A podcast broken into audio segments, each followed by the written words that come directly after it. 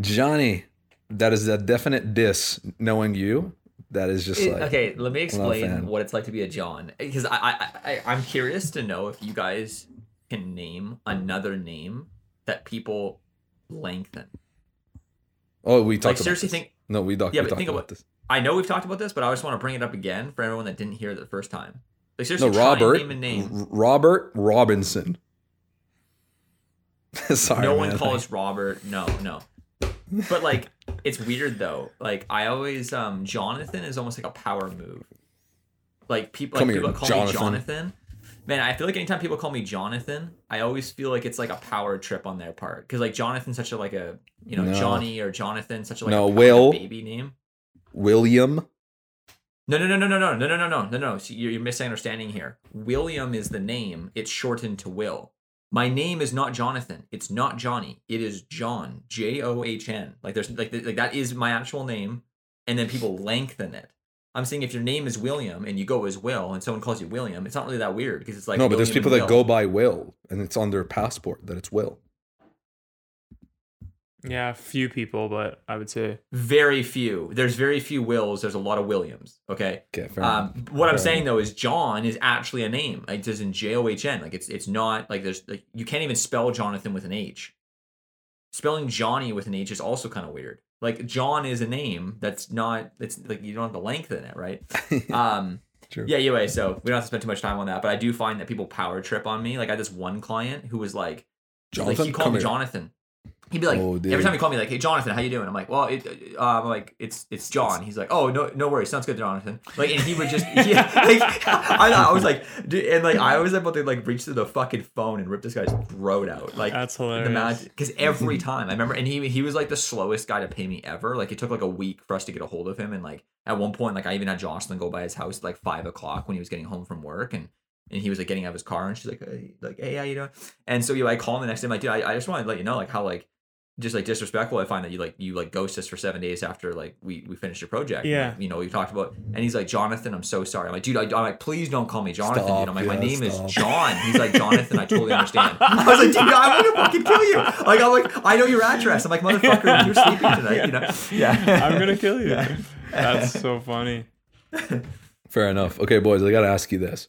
What do you think are the possible side effects of a country whose upper and most wealthiest and popular individual is a part is basically the royal family? I could see it being like a Kim Kardashian effect. Oh my god, John. N- nailed it.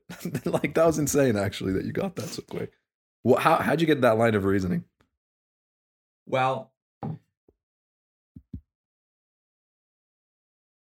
there's kind of like okay, so people people always despise the people above them. Like that's just like a natural human tendency. Not always, but it's a tendency to despise the people above you. However, you're also secretly wanting to be them. And at the same time, there's usually a reason why they're so fascinating. Mm-hmm. So, yeah, right now, if you guys are listening, I'm in Jordan. I'm in my cousin's room. His name's Yezan. I haven't seen him in 10 years. I actually missed him. I was supposed to see him in this trip, but he got a, like a sick job offer and he moved to Bahrain. So, I'm just chilling in his room, just seeing all his photos and stuff uh, to make this call possible. But it's been a fantastic past couple of like eight days. Really Nice, eye opening. If you guys want, I can share some of the things I found interesting. Yeah, rapid Yo, please us. do, man. Are you in Amman? Amman, Jordan? I'm in Amman. Yes, sir. Nice. I'm next to the Abdoon Bridge. So If I was a uh, if I was a uh, feminist or like a left winger, I'd be like Amon. It's so like sexist. Like why can't it be like people? okay, cool. So spitfire some stuff at you here. So Jordan is the uh, I, I've heard this from multiple people. I didn't actually take the two seconds to Google this, so maybe Gabe can help us out here. But uh, Jordan apparently is the the country in the world that smokes the most cigarettes. Makes sense. Yeah. Um, the average salary here is What what brand of cigarettes do you know? Is it Philip Morris? Uh, Golden Coast. Tobacco? like something Golden Coast. I don't know what that is. Gold Coast. Okay. Gold Coast and and more. I don't know. Um, average salary here three hundred dollars a month. Uh, sorry, three hundred. Oh, here's what's interesting. No, Yeah, so here's US. what's interesting. One Jordanian dinar is two. It's actually like one point nine Canadian. So it's almost like a one to two. Mhm. It's pegged at 0.70. So one US dollar is is seventy dinars. Oh wow. Seven, no, seventy cents dinar. Oh okay. Seven- 70 cents. Sorry, sorry, sorry. Um, so but, but, one but dinar is twice is a, as valuable, is it though? Uh, no, because it's like it, it's like uh like forty percent, thirty percent, something like that. Okay. Uh, I remember right. looking into it, and I remember thinking to myself, Jordanian has a pretty good currency. Like as far as They like do. it's it, it yeah, it's probably backed by oil. You know, like I, I'm not. I'm not sure, but um, a couple of interesting things. Everybody here smokes. It's ridiculous. Everybody has a cigarette in their hand. Two, the driving here is insane. There's lanes. Nobody follows lanes. You're weird if you follow lanes. oh, Um, that's amazing. Uh, so here's what's interesting. All my preconceptions of Jordanian adults come from my dad Right. and and my memories of growing up. And one of the most radical things that exist is two things. People complain a lot. I'll just whisper a little bit, but you know, people complain a lot. And two, everybody is playing the social hierarchy game. The Wow. Kim Kardashian effect is insane. How so? Dude? Name Describe it. Anything, name anything possible. People will ask you, Where'd you go to dinner? What perfume is that? What cologne is that? What shoes are those? What's your license plate number? So, in here the license plates. If your license plate starts with the digits 10, you're like, at a, like you're cool. Why? Like you spent money on that license plate because it's just a Oh, oh. lower number. The lower the number, the cooler you are. Some some guy, the the king. So dude, the gossip here, guys, guys, guys. The gossip here is insane. I'm sitting down at dinner with people I've never met in my life. They know everything about me. Never met them in my life. They know everything. like what? What do they know about you? podcast? That I have a successful business. That I have four employees. I didn't even know we have four employees until like three days ago. but it is ridiculous the gossip here. Everybody knows who they're dating, who smokes weed, who slept with who, who knows who, who married who, who got divorced with who, who went to this restaurant, who went to. So you know how like in Canada, Toronto, we have like um uh Muskoka. That's like the really nice cabin place. Yeah, yeah, Everybody yeah. knows who went to Aqaba. Aqaba is like in the Red Sea where all the like the rich people congregate. So Oh, everybody knows everything. You can compare. they heard him talking about them. dude, the type of car. I mean, the wheels on your car, the wheels on your car. It, it just keeps going and going and going. And That's I really do nuts. think it's because of that effect. And so these were truths that I held about this country that most people here simply complain and gossip. But then there's this man, a man who generously allowed me in his home throughout this whole trip. A man who like completely changed my perspective on like the, the society here, and that's my uncle, who shall remain unnamed. Very wealthy, very successful, and yeah, it got me emotional because it's like success Mhm. leaves. It leaves behind uh, clues. The guy refuses to gossip. He hates complaining. In fact, he'll call people out from complaining, or he will exit a conversation where somebody's complaining. Wow. Um, he does not watch the news, even though his job would want like he works at a bank and he's a bank executive. Does not watch the news. He spends an exorbitant amount of money on courses. His thing is not reading, it's courses. He goes on LinkedIn, buys courses, buys courses from Harvard, buys courses from Stanford. And Wow. he only surrounds with himself with like-minded people and he has an abundance mentality. Whereas, you know, uh, I think my dad made me who I am. Like, I think that's like pretty clear. Mm-hmm. And meeting other adults here and just spending time with my uncle, I'm just like, oh, this makes sense. Mm. It, it it's kind of like it's hard to say, but I'm gonna say it. My dad wasn't winning the wealth game and wasn't winning the social game. So how do you not lose in a game that you can't win? You just don't play it. So you, you he took us to Canada because I'll just be honest here, like it's kind of a flex to say that your kids are Canadian. And for the price that it cost them to get that little bit of a flex, it was worth it. Hmm, interesting. Wow, man. So this is your Yeah, dad's interesting- brother, It's right? interesting how that's like so rooted No, in it's their not. culture, It's though. not. Oh, it's not. No, okay. it's not. It's your it's your mom's It's- brother. Yeah, yeah. Okay. But it's um Sorry, John. What did you say? Well, I just I, I just find it so, how it's so rooted in the culture. It makes Mhm. sense though if you think about it. Like, and that's why I think I was so quick to grasp on it because like there's a certain aspect of um, like you know if you think of why people would complain, I feel like people complain because they feel like they don't have control. correct.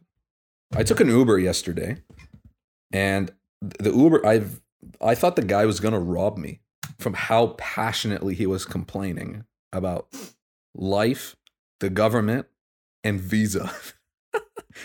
so here's something interesting you you guys will find. So here, in, if you're an Uber driver, it'll take you 14 days for the money to get in your bank account if somebody's paying you over visa. Mm. So the guy has worked like 12 hours in the day and everybody's visa. So he made zero dollars cash. Mm-hmm. I Just 'cause there's so legitimately- many scams there or something like that. Probably, I have no clue, man. Yeah, like because I understand, you know, like Stripe and, and basic risk management, but um, it was ridiculous. Um, and this is just to share that um, it does drain your energy a little bit, but it's pretty eye opening. Just again, I've said this many times, how lucky I am to be in Canada and to have been in student works and to have been young enough to be open minded to change Yeah. and to call Dude. myself out in my bullshit. And it actually makes sense why, you know, my ego is there and I feel like I have this need to like climb the social ladder because it's in my DNA. And it, it exists because of what I've learned subconsciously as a kid. Yeah. And here's what's kind of interesting. It's like it is so a couple examples. When we were in Aqaba, my uncle has he's like very well respected, well known. Eh, we were just hanging out on the beach, and then somebody calls over my uncle to sit down with him. And then, you know, his daughters, my cousins, were like, "Yo, "Do you know who that is?"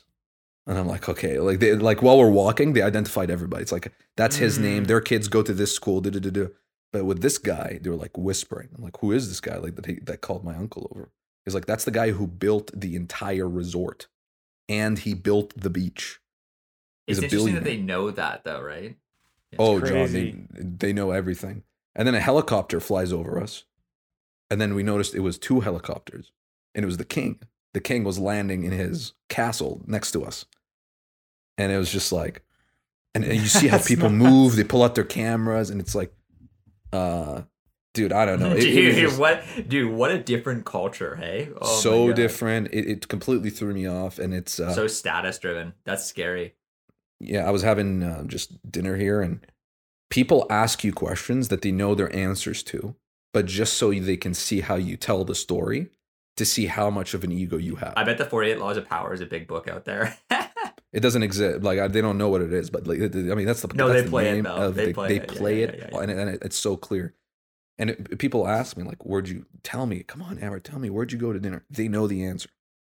Tell me who kick, who cooked this dinner for you, because the person that cooked the dinner for us one night was somebody that wasn't very well liked. So then they were wanting to see my reaction of how I talk about this person slash Oh gossip of this person. god, dude! It is what the it is insane. hell? It is insane. And it makes sense because the game we all play, the three of us, uh, I learned this in ILP Landmark. It's like people win the games they play. Hmm. And if you, a lot of people play the gossip game because it's so easy to tear people down, right? Mm, But uh, people here, when they can't win the wealth game, you play the social game. And your main weapon in the social are words, aka gossip. It's the main weapon. It's insane Hmm. And I made I did some thinking about it, and I noticed like what's interesting. It's like Jordan has built this social credit system that is not actually numerated, but it's just on based on the zeitgeist. How, How? well you respect it is just all it's just gossip. The, the social It- but, but when you say social, Social credit, credit. system, is it's not like it's formally recognized. Is well, it? let me explain to you. I'm renewing my passport yeah.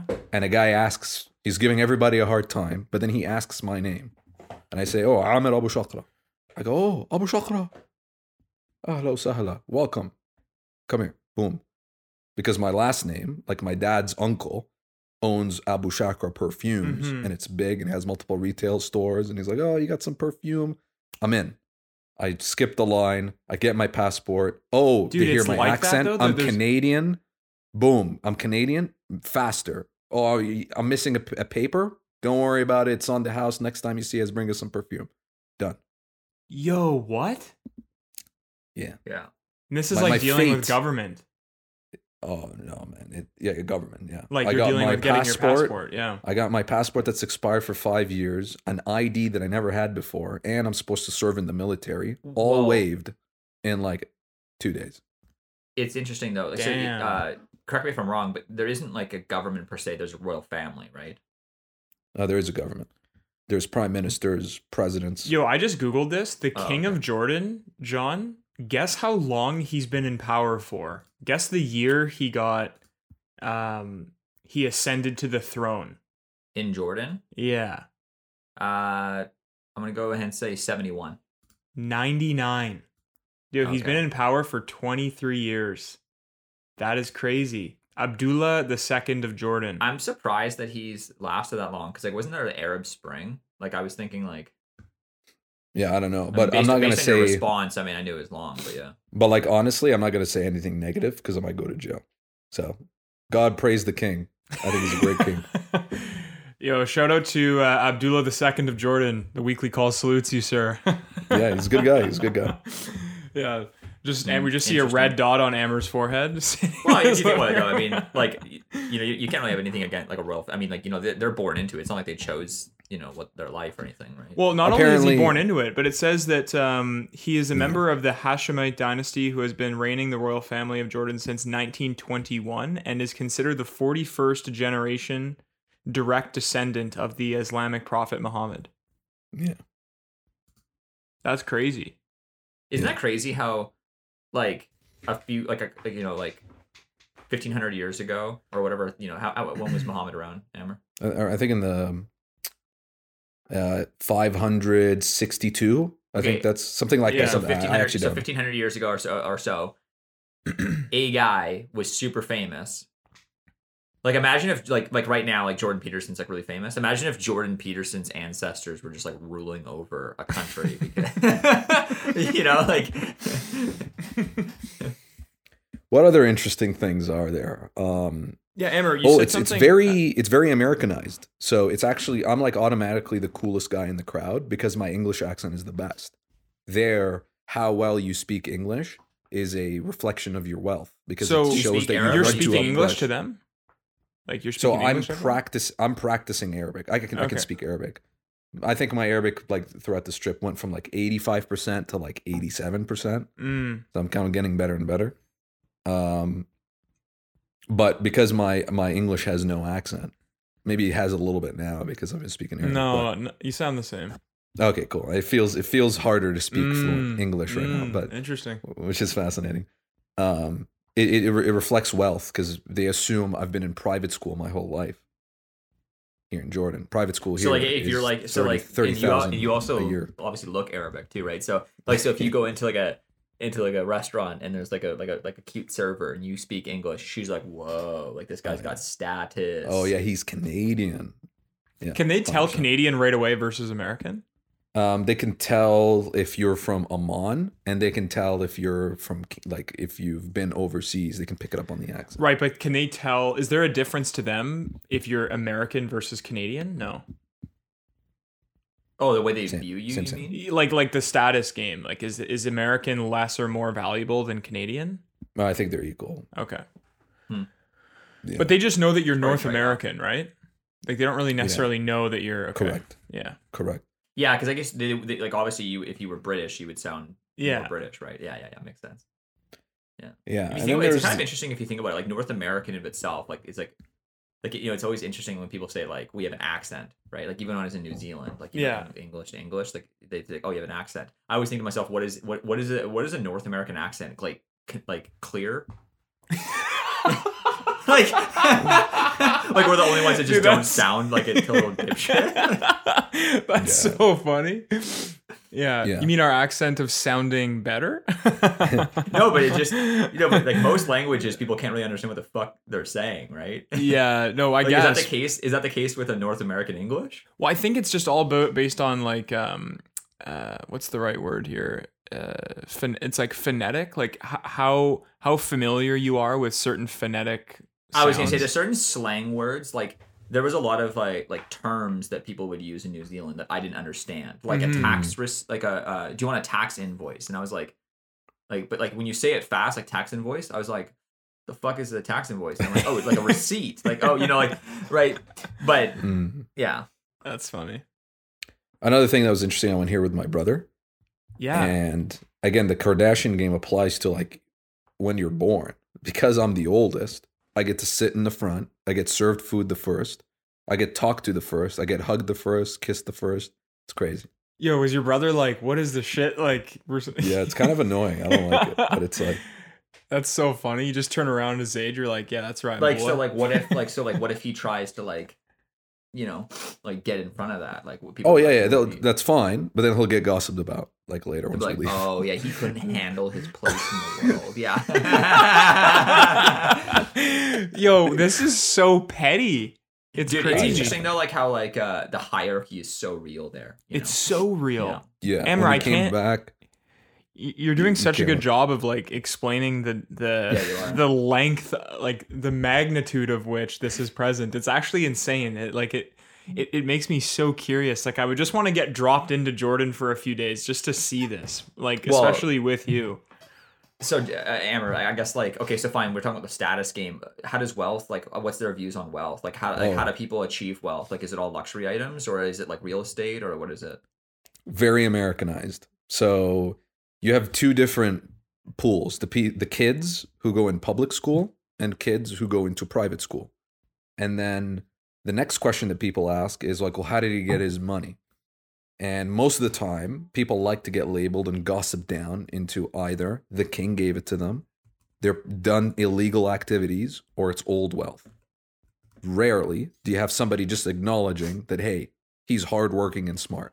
That makes In sense. fact- so it reminds me of um, like when I was reading about uh, uh, Jewish Americans. It was like like nouveau rich was like seen as like not cool. Wow. Yeah, like like you if you if you if you were a self made man, uh, the, the Jewish community was like, mm, that's that sucks. Like oh that's poor you. That's that's like you had to earn your money. That sucks. You know, versus being part of the old the old wealth. Sorry. Somebody was just trying to get in. Um, what, what, what was I saying? Just Yeah, like illegal king's money or Yes. old money. In fact, um, I've I've actually have not heard anybody gossiped about in a positive way. yeah. It's it's there's always a but. So it's like, oh yeah, he has a great company, but his son was just in jail. Wait, so hold on, Yo, Amer, what is the it hell? Seen as a, Amer, is it seen as a positive if you've done illegal things? No, not at all.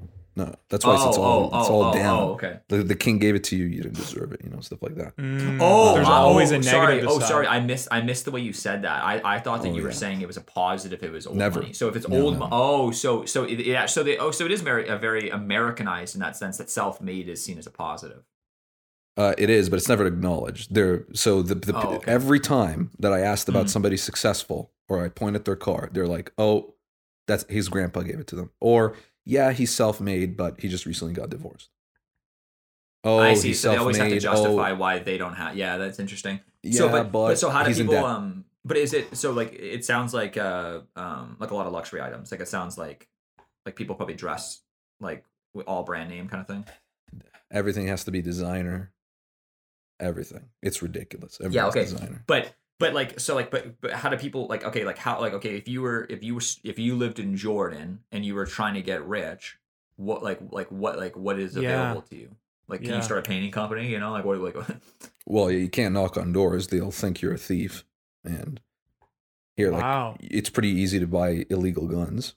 So Is that so if you were to go knock on 50 doors there, you'd literally get arrested. I'd get gossiped about to the nth degree where my business would probably shut down. Wow. Hey, here's this kid like bothering everybody. Like, don't buy from him. I'll be talked about in every WhatsApp group in Amman. It's on. It's done. Jesus Christ. So how would then, you actually but I wouldn't even. But here's the thing: I wouldn't even do that because then I'm putting my parents into shame.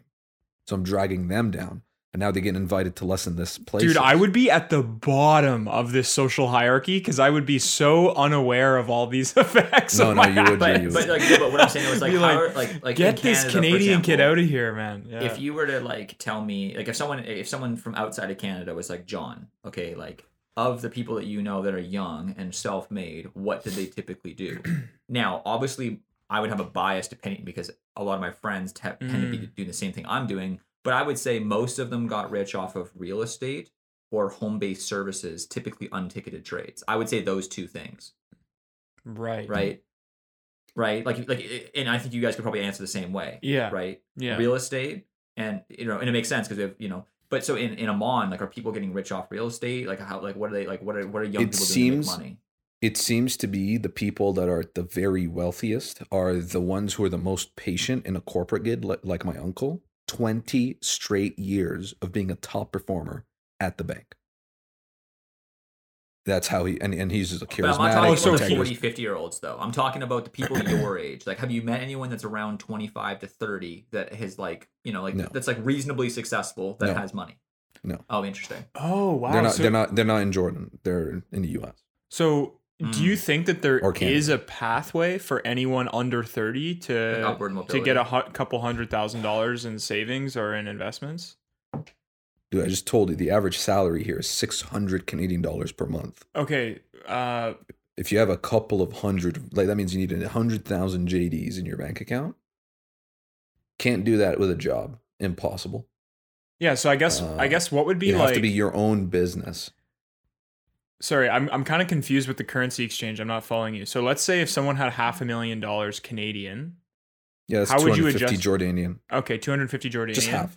But that is that's create like that's a pr- that still means the same is what you're saying. Like it's still like 500k Canadian and no no no no no it's not the same because like $500,000 Canadian is 10 times the average salary in Canada No, I understand. That's what I, that's what I'm trying to figure yeah, out is okay. what is 10 times the average uh, salary in 60,000 Okay, sixty thousand. So then, how would someone who's how would they get sixty thousand JDs before they're thirty? Is that even possible?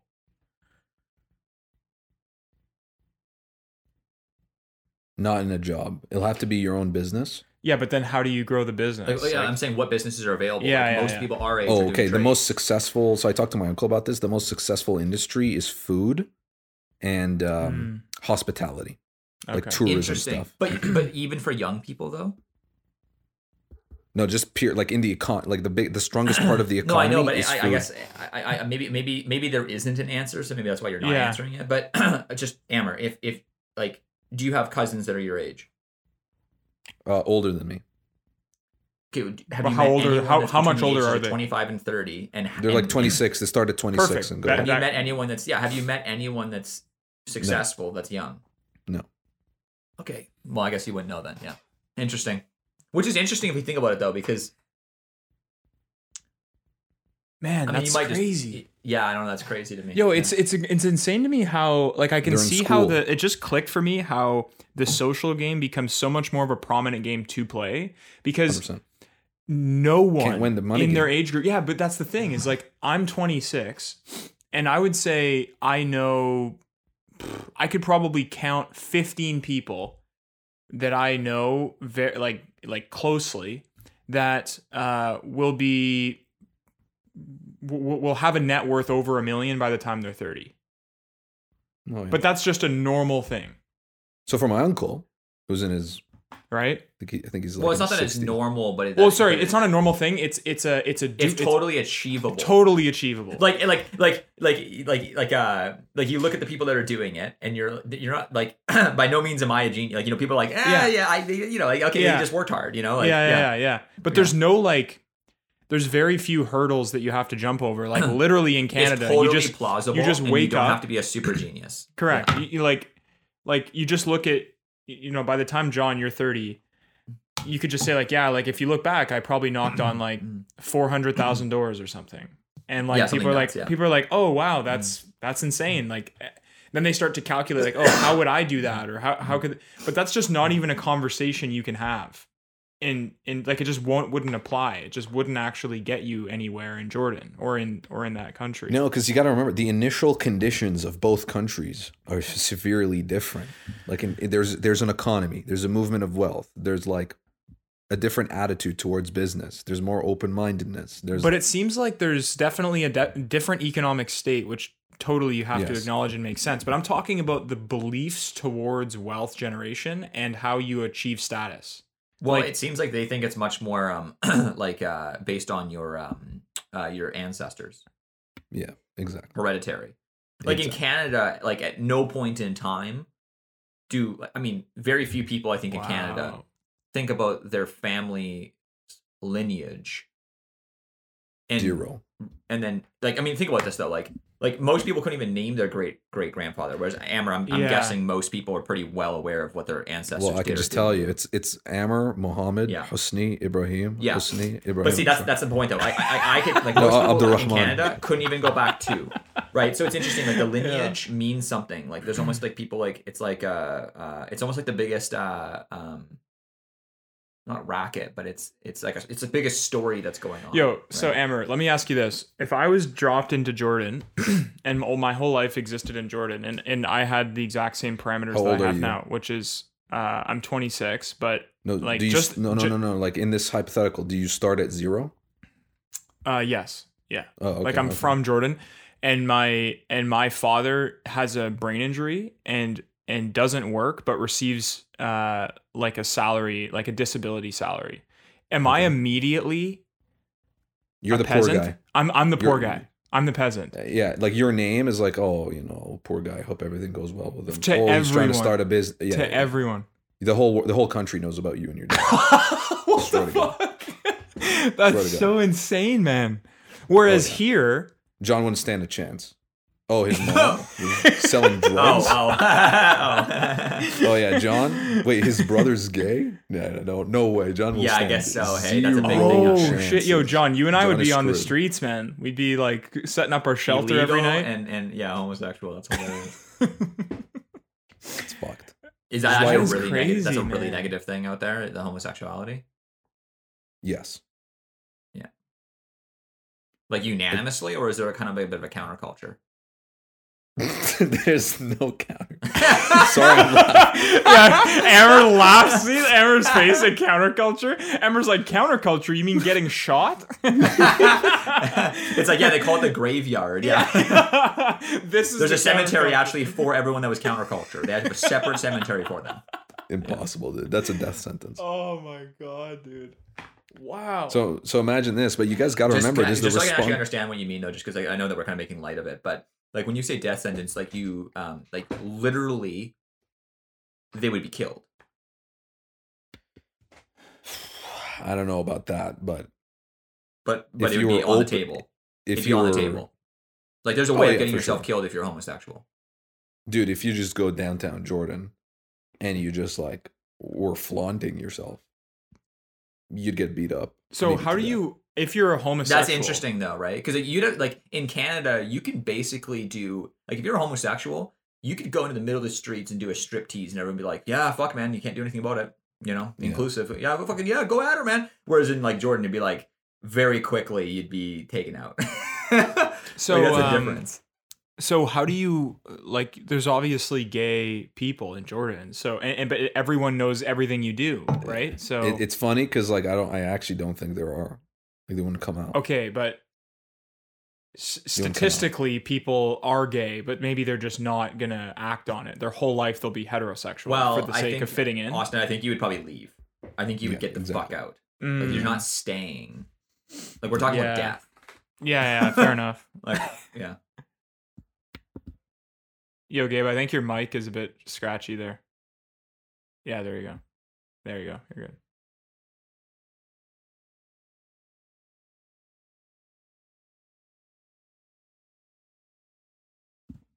Mm, that's improvement.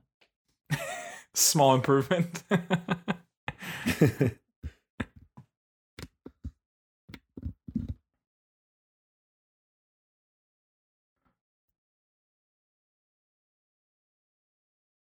okay. Yeah. Yeah, or or they just want to, or they're just like, hey, yo, you, you guys can do this, and then basically they're all like, oh, sweet, I'm doing it. It's like, okay, shoot him, you know, like, like that's probably honestly though, like that's probably low key what it is. It's like, hey bad. guys, theft theft is legal. It's like, okay, chop his hand off, chop his hand off, you know, yeah. is that actually a thing, by the way? Is it hands chopped off out there? No, that's Saudi.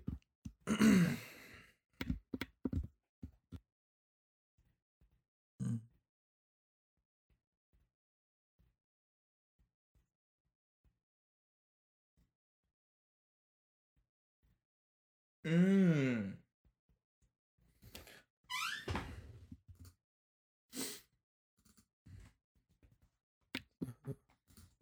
No, I think I think I think uh, I think the own like that's what Jordan was, and then when they left, Right. They put they put uh yeah some like the the the king's father. I think he was something like that. Or then King Hussein, which is King Abdullah's dad, he was the guy. He was very loved by the nation, very well respected. Um,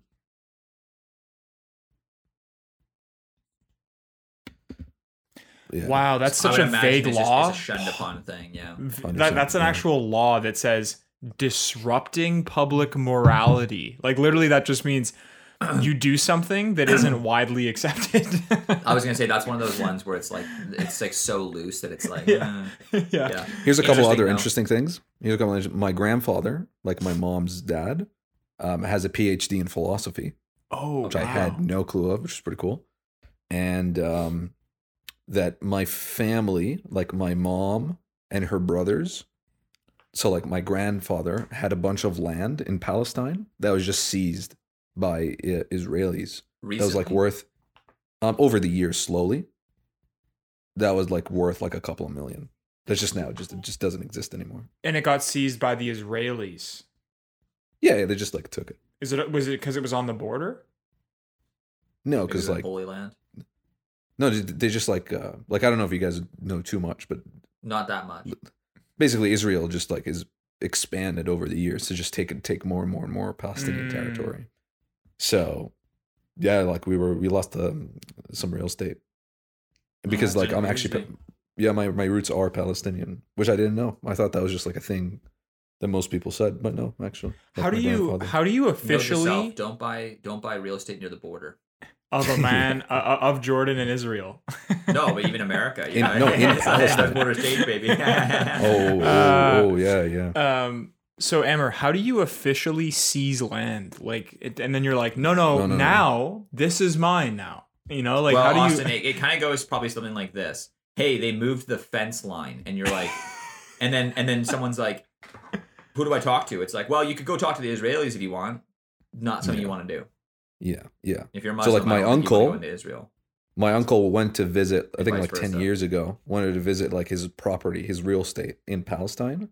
And they were just like like a Jewish family just living there. Can't do anything about it. It's, it's done. Imagine me like this is what this is where my brain goes. I have like documentation of like my like land survey report. I'm like, look, look, this is mine, and they're like, Look, and they're this like, is yeah, a but this gun. is like, they're like, Yeah. yeah. This is a Um, gun. this But I'm like- is the Probably a lot air. of, But I'm you know what goes through the air? Missiles. Get out of here. Probably a lot of Glocks in six hours. but I'm like, but I'm like, but then you know, if you shoot me, that's illegal. So that's not worth your interest. They're like, Well, oh, I don't give a Austin, shit about it's that. illegal. It's illegal if they know where the bullet came from. Yeah. It's illegal. It's illegal to get caught killing someone. No, but Austin, they'll say that you're trespassing on their property. So it's done. but I own said property, sir. That Yeah, argument but, to but, get but, but. Austin, if it's in Israel, they don't get like. But okay, but hold It's on. over. Go back though. So um, it, it, it- just out of curiosity, fucked. like, is uh, is there is there a well recognized property property rights in Jordan? in Jordan. Yeah, I'm talking about Palestine. Yeah. I know, I know, but I'm asking about Jordan now. So I'm saying, okay, Yeah, so yeah, is there there's well, okay, so is is real estate worth something there? Like like is it like is it quite valuable? Uh, it is if somebody's willing to pay the price. It is Hmm. highly liquid because not everybody just has money laying around. It's highly liquid. And then, but so like, how does someone get um like is there mortgages? Uh, yep, five point five to six percent interest, I believe. Yeah, that makes sense.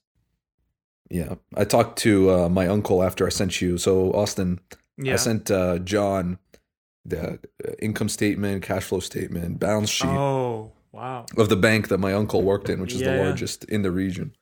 And yeah, it's like a uh, it was like high interest. They paid 1.6 percent interest on uh, checking accounts, so that was the in, the cost of interest accounts, and then non-interest was like ten times or like a Insane, hundred yeah. times more expensive to acquire a customer than like in the U.S. Wow. and they also don't loan out at a very high rate either. Although I will say, um, the language that they use is to- like as far as how they describe certain things is totally different than in Canada or in the states.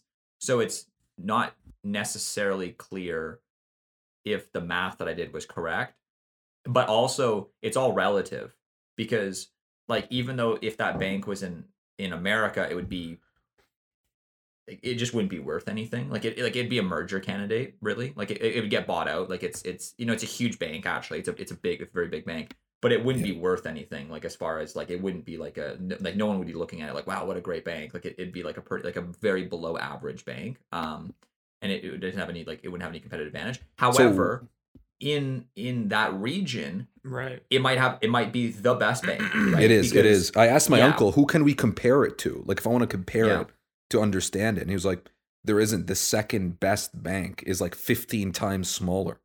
Wow. Yeah, so that's the thing, right? And it's all relative because one of the big things about banking is uh, it's not like other businesses where it's really easy to expand into another country. So, like, they might actually just have a monopoly on money. So, even though they're paying a lot for the deposits and a lot of non interest income, like, if, if that's the only bank, th- it doesn't matter. Like, it, it, who cares? 18, John, 18 percent of the revenue of that bank is Jordan. Other uh, parts of it. Are Yeah, I, I, I knew that part. Yeah, yeah. Like, it's, it's publicly traded. Like you can go, you can Yeah. go look it up. Yeah, Um, but anyway, I thought it was interesting, right? Because I imagine that they're like uh, Jordanians uh, aren't just allowing American banks in. Like, like, do you see other banks? Like, what other banks are there? Like, do you No, see no, like all- City? no, do you no. see like Citibank, like City Citigroup or anything? No. No, no, no, no, no. But it's all like Uh, kind of rip off names. Like there's Capital Bank, Oh, But, it's a like, you Capital know. One. Yeah, yeah. and it's like Etihad, and but like it's not, not really, not really. Yeah, I know. what you mean. Amer, Um, um, now that you've seen under like your, you know, adult matured brain and eyes how the country works, I'm sure you look at it differently than you did when you were there before. Where you see more, you're noticing more, you see how hierarchies are more prominent and how like all the things you said, social social hierarchies um, are are more, you know, a prominent variable of of uh, evaluating one's worth than monetary hierarchy. Um, given what you've now seen, like, what would be your best guess or best depiction of what your life would be like, or where you would be in your life if you never left Jordan? Lambo I'd. I'd, I'd probably, but the Lambo photo. Yeah, more of that. Savage, Like- like- bro. that would be like the epitome of of. Uh, John's sitting right there. He's like, Lambo photo. More of that. I was just waiting for it. Yeah. Yeah, probably more of that. Um, I think I'd be very, very bitter. Uh, and I think I would have tried to franchise an Abu Shakr location, been disappointed at the money, and then probably go work at the bank Aw, with my Amer would smell like super gnarly cologne. yeah, it would be. Dude, I, I've, I've, so at the gym, the guys that put on cologne the most are usually Arab. And they Yeah, just for put it on so thick. And I'm always like, dude, like, this is scent free in here, buddy. Like, what are we doing? Amer Like, can I Yeah. ask you? Uh, can you get me a bottle of Am- uh, Abu Shakra cologne and bring it back? Like, I just want to see. Like, I'll pay you for it. I just want to have a little bottle of Abu Shakra cologne. Does it say Abu Shakra A- on it? Abu Shakra is just a retailer of different brands of perfume. Oh, got it. So there's no brand name Abu Shakra. Can you get me a plastic bag from the store? yes, Sephora. Yeah, they sell perfume and makeup. so It's there's no like a- there's no it's probably house like, branded uh, stuff. Is there? No. Oh, okay. I don't think so. I don't think so. Can you take a photo of a retail store and send it to me? I'm thinking of standing in front of one and just like Dude, let's go. it. Take that. Please Is it- take is that photo. Called, is it called Abu Chakra or is it called Chakra? Abu Shaka. I'd call it Abu Space Chakra. Shock.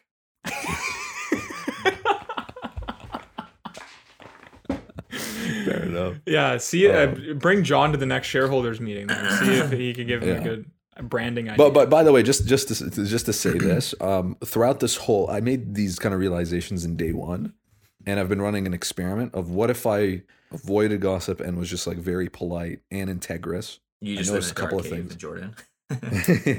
so I'm always on time to things I'm invited to, which means I'm there before even like the house owner is there Is that low status? to show up early. it's low To show up on status to show up early. It's like low status. You're weird.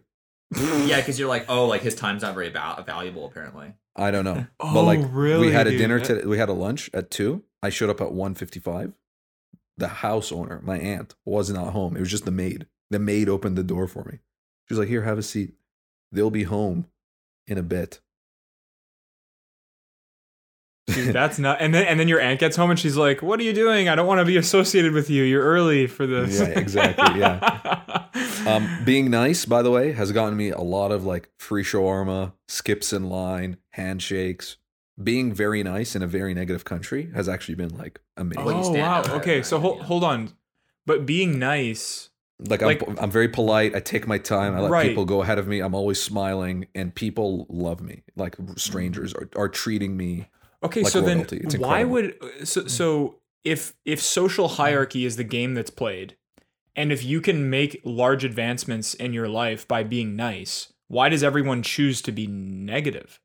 Because probably a sheep when I'm when. I'm nice, so when I'm nice, they see me as like submissive. Like I just submitted to them. I opened the door for them. Right. I'm I'm submitting to their authority. Oh, like they at the don't hold doors open for one another? Because that'd be no, like a no, no, servant no. thing. Yeah, okay. Not at all. So so you hold a door. People are people don't know what to do with that, right? Because they're like, Or are they're, you? they're confused. Like when you hold the Oh, door, like, do they pass you your, your code? Like, hey, I'll check this in, please. Like, they think you. It's weird. Yeah, like um, it's all. I bet it's are very odd. Jordanian women really attractive? So this was my other kind of side mission was to see would I find any women here attractive, Mm. and I found five. So it's like yeah, pretty good. It's going good so far. What's their body? Uh, like, uh, what's their general body um, composition? Fit, because it's a very, very, very bad status symbol if you're a woman and overweight. Yeah, okay. Interesting. It is But like, like, ridiculous. like, but like in, in in Venezuela, for example, they're known for having like large butts. Like, what's like the what's like the key feature of like a Jordanian woman? Is that a Venezuelan opinion- thing for sure? Like, is that like an innocent, pretty Dude, face. Ve- Ve- uh, if you look up Venezuelan women, the first thing that will come up is a very large ass. Uh, no, well, John, Brazilian John, too. John. But, but like you know what's funny though? Do you know who wins the, the Brazilian butt contest every year? A Venezuelan. um, I, I keep I, I, I John keep track knows of these that things. shit. I keep track of these things. Um, Yeah, you think John he watches UFC every week? No, that's that's UFC's Saturday night Venezuelan butt contest every Venezuela, Thursday. yeah, Venezuelan Saturday. But anyway, um, no, but like when I think of Jordanian women, I think of very clear skin. Yes, very good skin, very Yeah. clear face, Yeah, minimal. Um, lo- lot of a lot of surgery, large lips. a lot, of, surgery? cosmetic, sur- lo- lot of cosmetic surgery. Wow.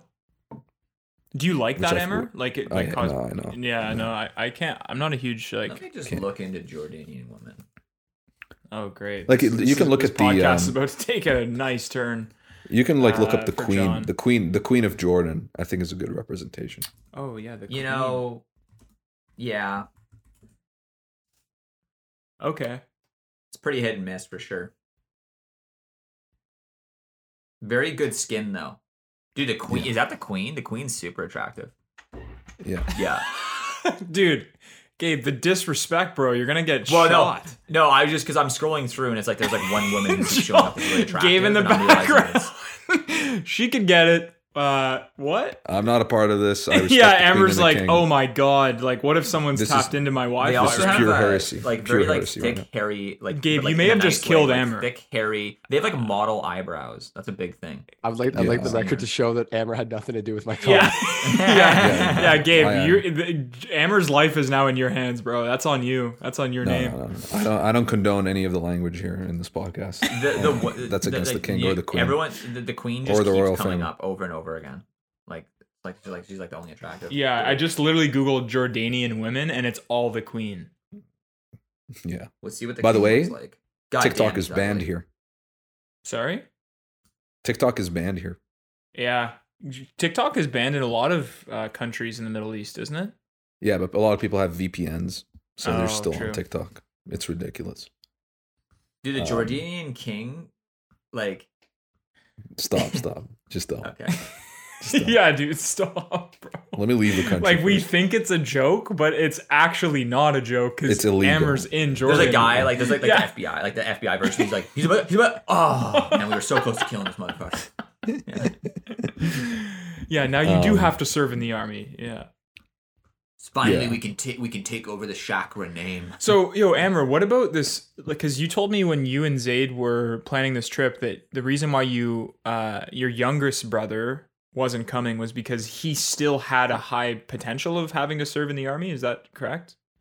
no, no, that? no, no, no, Oh, no, no. okay. He just didn't feel ready to go to Jordan. Oh, okay, okay, okay. So all three of you were technically still eligible to serve in the army. yeah, I had to like refill a book. I can show you. Like it's in my. It's in my But how do uncle's you? place. And so you're saying the one of the things that helped year. you the most Yeah. in getting that passed is that your your last name, like that, really For helped. sure. Wow. Yeah. So if you had Is like a, a lower status like, last that name, you had to go into the military? Oh, conscription? Yeah, if there's a war, for sure, I'll probably get called upon. okay, you so let's say you're living in in No. Toronto, would you still get called upon if they know you're out of the country and you're a, Uh, and you're yeah. a resident of the of another country? Yeah, and then at that point, I'll let go of my Jordanian citizenship, and then after Oh. the war, I'll probably I can get it back. Wow, that's interesting. And Do you? Uh, but I wouldn't get it back normally. I can probably get it through my uncle. You which wouldn't. is like uh, a you special- to, like you through wouldn't go to special favors. Mm. I don't know. I wouldn't. know. Wow. So you would have to actually um, give up your citizenship to not get drafted because if you would have gotten, like, let's say you get drafted and you're living in Canada and you don't drop your citizenship, do they just like come? Like, what are they going to do about that? Like, what are they They going to? Do? They wouldn't come and get you, but they would definitely. If you ever went back to the country, I'm sure it's a jail sentence. Yeah, something like that. Yeah. Mm. Yeah. So you'd let go of your It'd citizenship. probably it'd but- probably be like treason or like deserting the military. Yeah, but through special favors, I can probably just get it back. Like you know how like when you're young playing Xbox, you're like, oh my dad works at Microsoft, you know, he can get you banned. That's like a thing. Dude, Jordan. everyone said that. Yeah.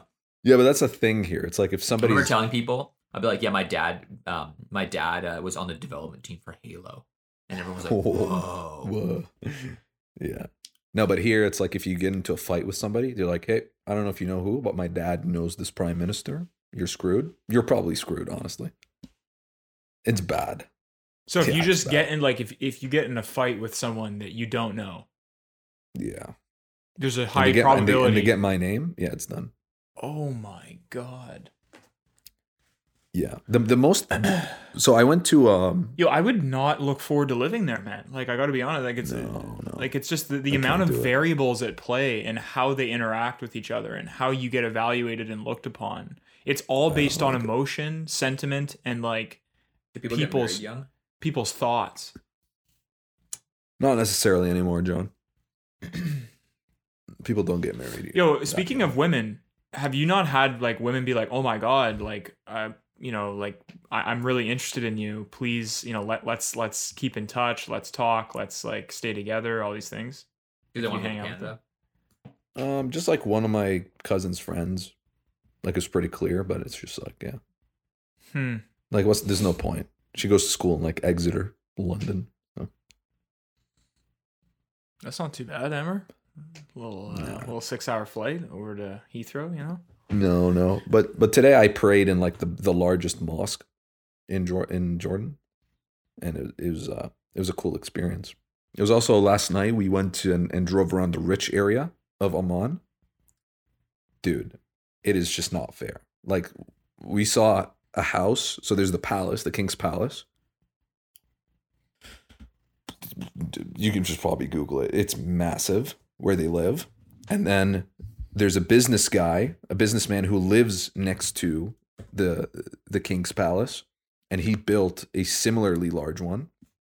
And then we go the largest house in Amman is a guy who like sells tile Oh. and his house has like four private streets.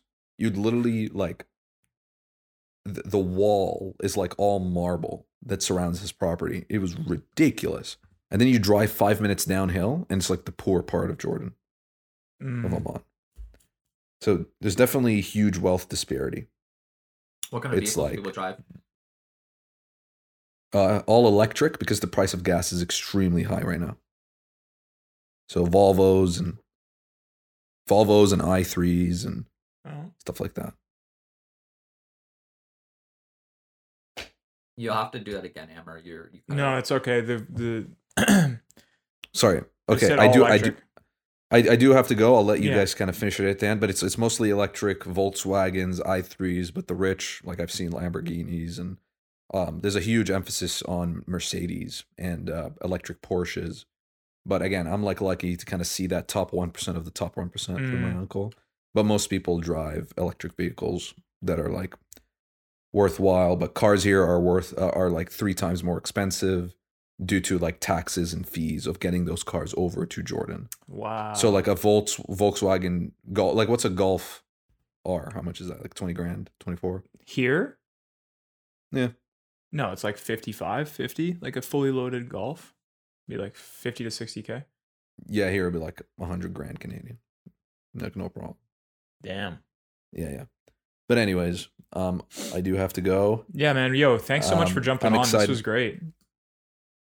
Yeah, no problem. I'm excited to hear you guys duke it out. So it's been a it's been a while since I heard the you two Duke guys one on one. Oh yeah, as if it's gonna be just negative. I don't know. Duke it out.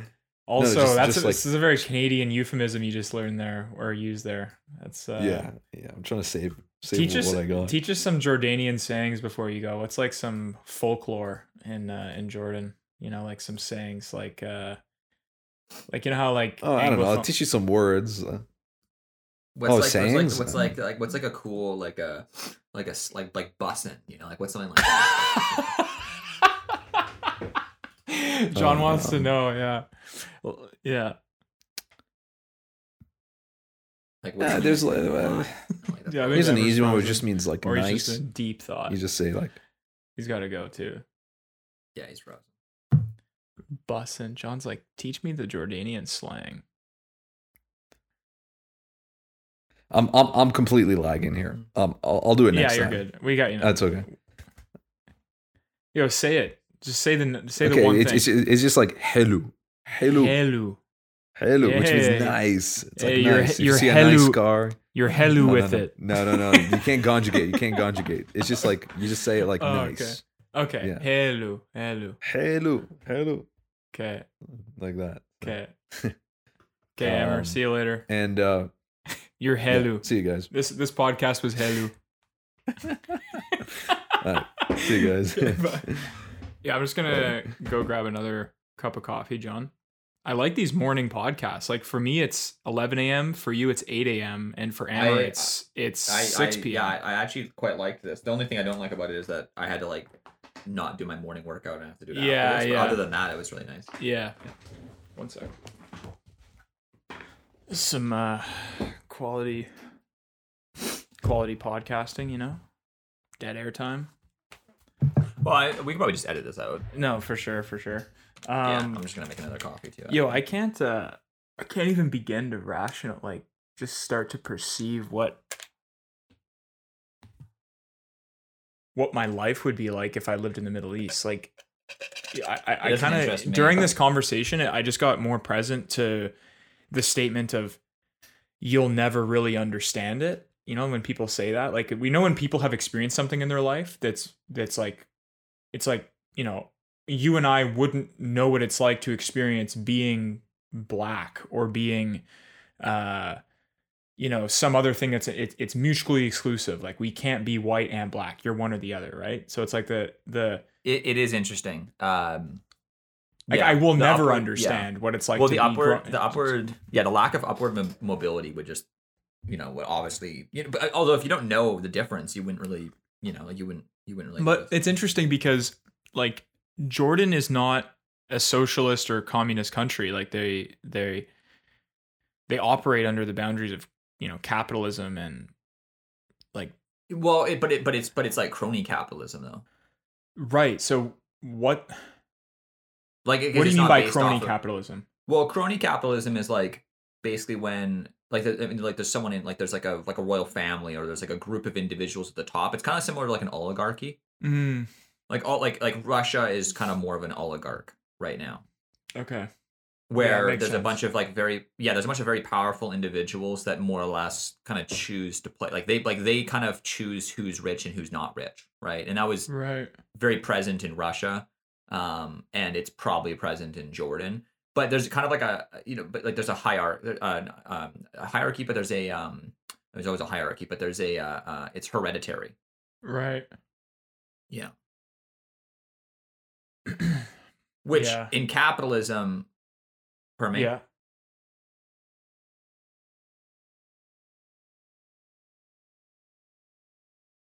Yeah. Yeah. for sure Yeah. it sounds but- like a little but- bit of but- insider trading you know like uh, Well, yeah. The only thing about America, though, is that uh, the reason why I would argue that there isn't crony capitalism in America is that uh, it falls apart very quickly. Like, Mhm. like the fam- like the families that were rich hundred years ago aren't the same families that are powerful today, right?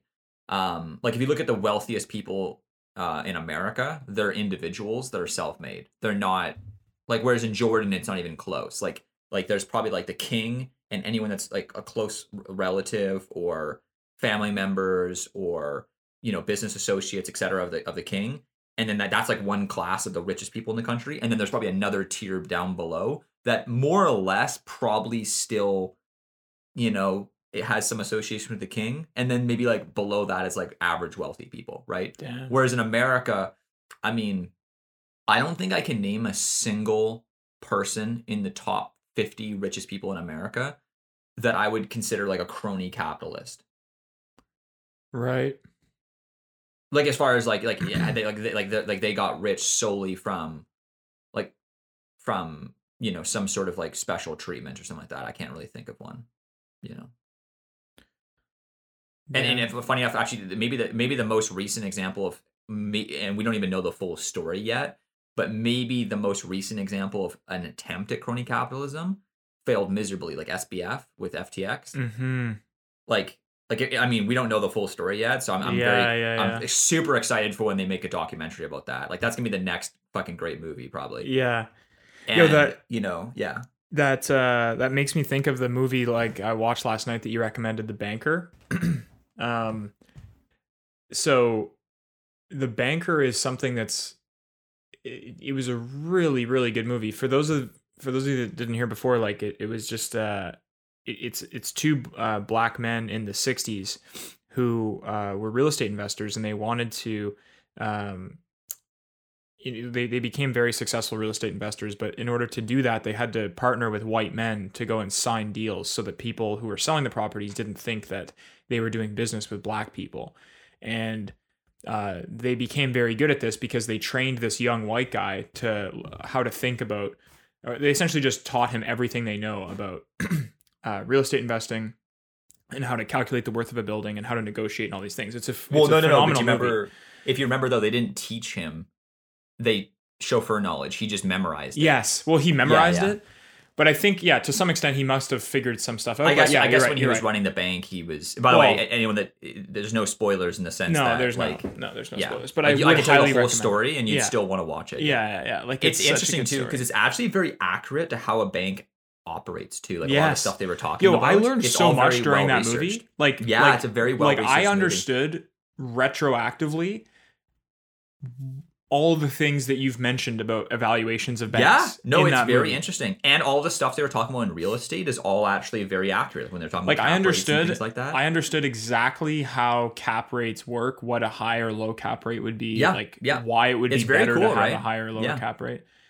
Um, they did a very good job of making it very simple because when they were teaching this guy how to memorize all these things to go and negotiate deals for them, they had to make it really simple. So I was like, oh wow, this makes perfect sense. Whereas no, it's to- actually a pretty like it's a if you were solid to- business movie. if you were to Google like what's a cap rate, you would be like finding all this shit and not really. It's probably harder to understand from a Google search than you would from that movie. Um, and it's so my, movie. my question is, um, you know, like looking at crony capitalism and then also looking at what these, you know, how these two men ended up. Like, I guess I don't want to give away the ending, but John, do you know what happened at the end when they when, like is that was that the end of their career when they no, just kind so of they they actually yeah. It, I mean, th- there is a happy ending. They Yeah, they there is both a happy- actually yeah. they both ended up being quite wealthy. Um, but at the same time, though, I mean, you know, they probably would have like you know if if- things didn't go down the way they went down, they probably would have gone on to become some of the wealthiest Americans. yes because they got they they, they, they lost a lot right so yeah Yeah, like if they were white, they they probably like they, like their last names would be known Yeah. still to this day, most likely, right? which is Yeah. crazy and i'm glad that they made that movie because now like those those last names were real men right this was based on a real story Oh yeah, no, it's and it's So- it's fairly accurate too. Like you can go look up um like you know articles and things like that, and it's it's all fairly accurate. Like Yo, there's a I few didn't- things. Yeah, Yeah. The, the only thing that was inaccurate was um he actually had a wife before the wife that they had in the oh show, okay and that wife actually had more to do with his initial success than the, like so like the wife. Mm. So the previous wife came out and was like, "Yo, like this is kind of bullshit," because like I was actually there like during this entire time when he was like building up his real estate portfolio, and then we had a divorce, and I feel like I wasn't even she wasn't even mentioned in the movie, right? So she's like kind of feels disrespectful, you know? yeah yeah, and I, I get enough. that. Yeah. Um, but like these guys, like I, I didn't know. I mean, I knew that there was high degree of r- racism eh, going on until the '60s, but I guess I never really thought of the trickle down impacts of that. Like black people couldn't get a mortgage, man. Like what? You know, well, they like couldn't get a mortgage in certain neighborhoods. yeah, yeah. I mean, they couldn't get in. They couldn't like in in in Texas. Like it was people who, uh, like white people who had mortgages on their homes, w- became extremely upset when they figured out that the bank that they were banking with was lending money to black people. Like they came in and they were like, "Give me all my money. I want to withdraw all my money because I know that you're lending my money to black people and you're helping black people buy houses." in a neighborhood that I live nearby. Therefore, I hate you. That's Yeah. disrespectful. It- it's no, like it- it, like just thinking like like imagine if John, you and I lived in the 50s or 40s or whatever in Texas. Like there's a high probability that we would be in that culture, right? Like Yeah, and, and, and, and I was thinking of I like will say though is that there there was, and I mean when you say this, it sounds terrible, but um, there was in some cases an actual reason as to why black people weren't getting mortgages. There's the racist component, then there's the actual factual component, right? I know, but then th- that that's Yeah. also based on racism that they don't have as reliable jobs Cor- correct. either, right? Yeah, So- yeah, I was gonna say the systemic. Yeah, so like Yeah. it's kind of a it's kind of like a catch twenty two because of course there was so many things working against black people in history in America. Yeah. obviously, I mean Yeah. things you don't even have to talk. You Yeah. to- like you yeah you don't even have to explain.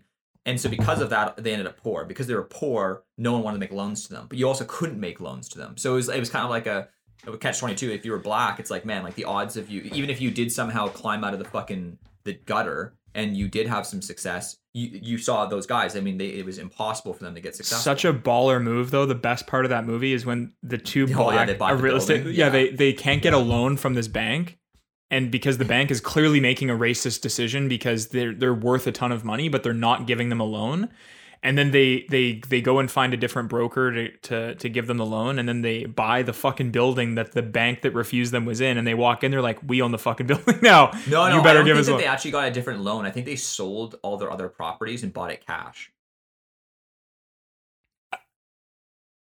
I don't think they liquidated their their their No, they sold some. No, but I, did they Oh, buy yeah. cash though? Yeah, I they don't know. did have to buy a yeah. yeah. significant portion in cash. I think you're right. But I also one of the badass scenes too was when uh the guy was like talking about how much his building's worth, and then they like went there at night to see which lights were turned on, Oh. and they knew the vacancy rate because of that, and they were like, "Yo, like this is how much it's actually worth." Like I don't know, just such a That it's a was gangster sick. movie.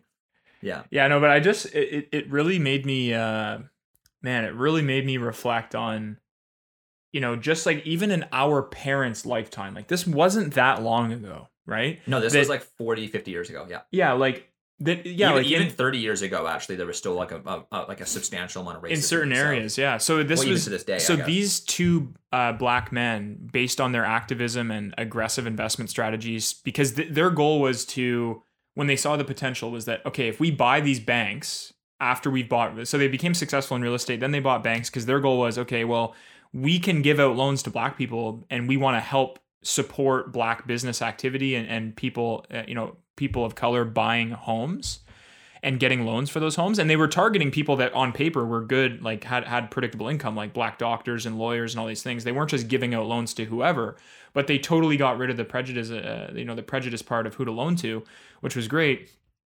These two men like streamlined getting uh like there were laws passed then in the 70s uh about you know totally eliminating uh prejudice from from Red who to give yeah. loans to because of them. And I was thinking, like, man, like my dad was born in 62. Like when my dad was born, this would have been going on. Like that's not Oh, yeah, that long yeah. And, but this this feels archaic. Like it, it actually felt, you know, like just imagine I, I guess it still exists places in the world today, right? But um Well, you know, it's interesting. This is why I think capitalism is the greatest. Is just the greatest thing because yeah. uh, and free, free market capitalism because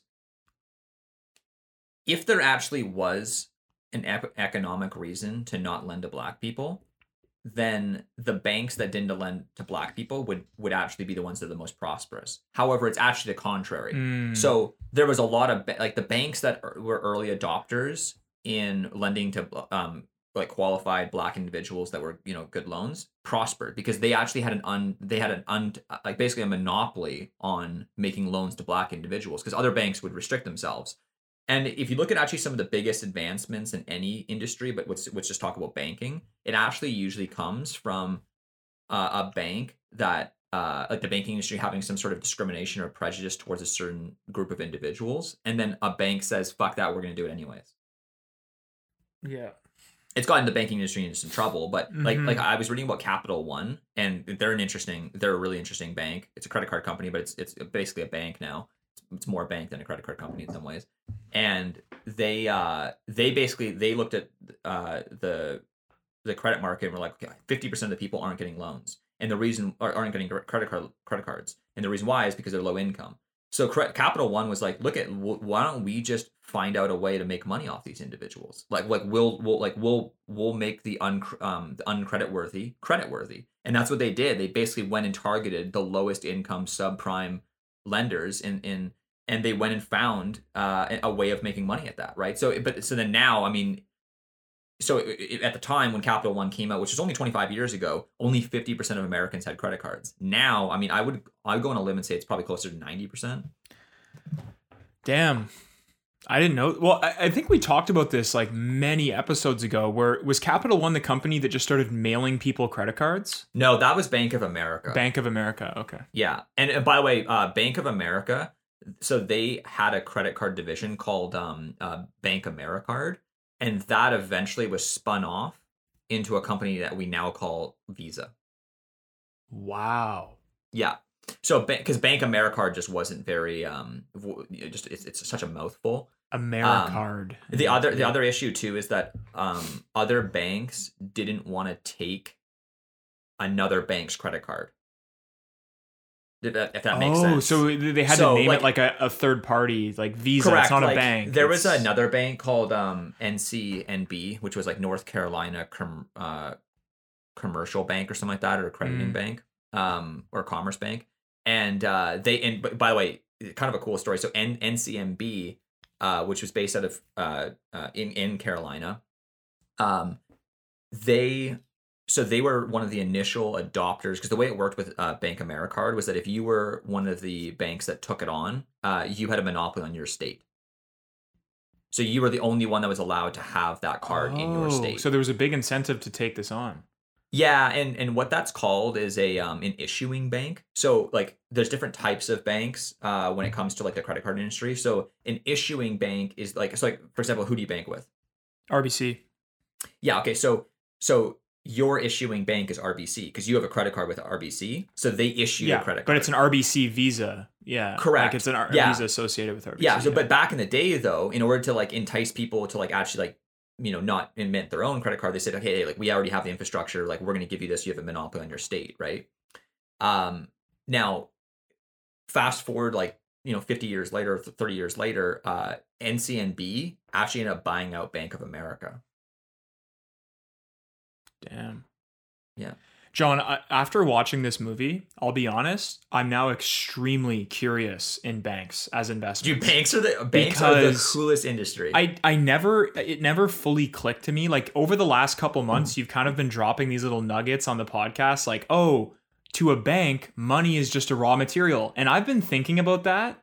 Like I've probably thought about that on 15 different occasions, being like, dude, that's fucked. Like I had never really noticed that. And then, you know, They're another thing another thing you said was when a bank issues a mortgage, that's the first time that that money has ever existed because they're the actually most part yeah, for the most part. Like when I go get a mortgage and the money gets transferred to the to the seller, that money doesn't exist yet. I'm paying into creating that money as I pay my mortgage down. Well, they've created the money when they gave it to someone else, but that money that ended up in the seller's account is the first location that that money has ever gone to. That's new yeah money, i was I- i right? will you know, now that i've read more about banks my understanding of it so what i said was not 100% true it's true but it's but not in the way that i was but not all the portraying it. time.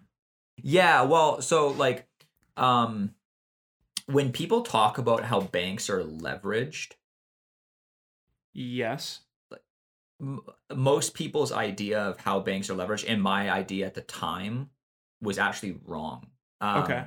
Yeah, so I, I just want to clear that up. So um yes, technically the money that wasn't there, but not in the sense like okay, so like a lot of people think when banks are leveraged, like there's this notion out there that um, banks, like uh, if everyone went to go pull, pull their money out, the bank doesn't have that much money, right? As in they've made more loans than uh, than they Mhm. have deposits. It's actually not the case. Um, in Canada, that's somewhat the case, but in in the states, most banks actually have more deposits than they have loans. Okay. Um, but where the but where the um, but where the uh the makeup money exists is in the way that deposits are accounted for. So this technically is true that the money didn't exist. So it so it's not that the bank doesn't have uh, enough deposits for all of the loans they're making, et cetera. That's actually not the case. Most like I was looking at one bank uh, yesterday, for example, that only 38% of their loans Mm. uh or sorry, only uh Thirty-eight only, percent of their funds are loaned out. Like they, they only they've only Cor- loaned uh, out thirty-eight percent of what their deposits are. Correct. That's crazy. Yeah. Like So- like so they have seven so sixty two percent of their their money is actually just in like bonds and things like that that Yeah. are easily sell Yeah. saleable. Um, but but so but where but okay so like I'll give you I'll give you a really good example and this is why certain types of banking is is actually gets really fascinating when you look at the the intricacies of how, why it would be so valuable. Um, like the different types of like because not everyone's money is actually as valuable to a bank. Um, like I'll give you an example. Like businesses tend to be the best the, the like some of the best clients for a bank and the reason why is their the cost of deposits um tend to be very low because banks don't typically pay interest on business accounts especially for like like like medium sized to small businesses. Like we Mm. would be considered a tiny business but but even businesses up to like millions and millions of dollars in their bank account aren't going to expect any kind of interest. And the reason why is because it's a checking account. Yeah. like they carry they, Yeah, they carry yeah. a cash balance but it's like money in money out right? So it's like they're not looking to make interest on it and they and it- it's not even a factor for them right? And they don't typically have savings but what's really fascinating though is that so if you look at a bank um, the way that a, a business would bank they would deposit would say like a million dollars in the bank right and and they're maybe like just spending money Yeah, yeah. through that, right? Um, but like they're taking revenue in, so they maintain an average balance of, let's say, a million dollars over the course of like every month, right? Yeah. But they're also they're also getting loans from the bank that's then being deposited back into the bank. So if you if like so if a bank loans a business money, and then they dep- and, and that and that money sits in the checking account Yeah. because usually when you a business gets a loan, it's not necessarily going to go and spend it. Yeah. Like like Sometimes like, it's just a line of credit to cover operations. correct. Sometimes yeah. So like so like so if you think about it, like if you look on a bank's balance sheet, it's kind of a pretty sneaky thing. So they have like a thirty thousand dollar loan that that that this that this this this bank is uh charging interest on, Yeah. but the thirty thousand dollars is also counted as a deposit because it's still in the Oh, bank. So it just constantly so they can re- so they can re-loan that that that money back out. Bruh. But that money is not a deposit. Technically, it's a fucking loan. So how do they well, it's, count it's, it? it's actually well, no, because the loan is the deposit in a lot of ways. Because like they're loaning them cash, so that's a lie. So that that's an asset. right, asset. but let's say you were getting your assets evaluated by someone. Okay. Yeah. And you were like, okay, Austin, can you lend me 200 grand so that I can inflate my net worth for the sake of this evaluation? Right. yeah, And then I'm like, sure, John, I don't mind doing that. So I give you 200 grand. And then that same, um, uh, that that same what's the right word not uh evaluator what would you call it? um uh I know you're. I, I think I know what you're trying to say. same, that, if that same person came and evaluated me they would be Yeah. like wait hold on um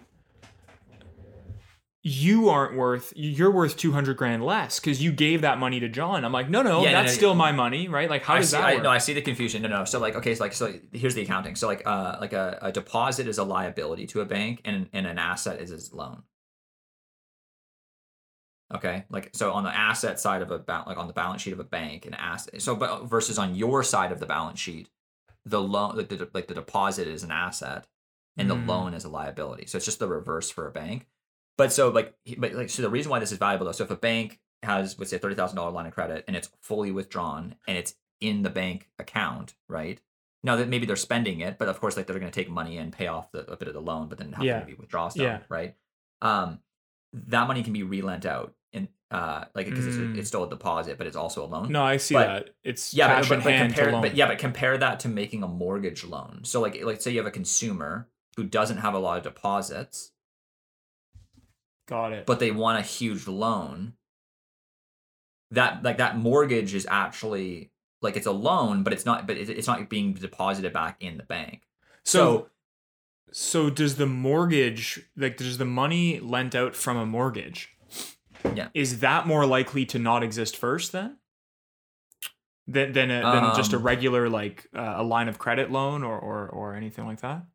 Well, no, all of the money exists. It's just it's just whether or not um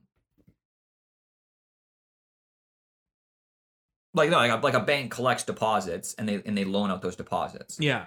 But I Yeah. understand that I understand the scenario where the money does exist to be loaned out. Makes perfect sense. You know, the deposits are Yeah. loaned out at a different interest like at a different rate. Yeah. what is the scenario that would create uh, w- w- what variables have to be present in order for the money that is loaned out for the sake of a mortgage to not exist until that mortgage exists like the the money is created No, that that, that, that I, I'm saying that that actually was false. so that there's no scenario where that makes sense Well, I mean, you can have inflation. Like you, the part where I was talking about it, how it's inflationary is true. But as far as like my my understanding of banks at the time to where it is now, right i got i got yeah, that okay you're not actually creating money. Um, but there is, but there where, where money actually gets created is going to be from the central bank, not not Yeah, no, not, that's what I'm- not the commercial yeah bank. no i understand Yeah. but the central bank is giving like is is creating is monitoring the amount of currency that's available in the market at any given time Yes, like when when they sell when they're selling bonds, which these banks purchase.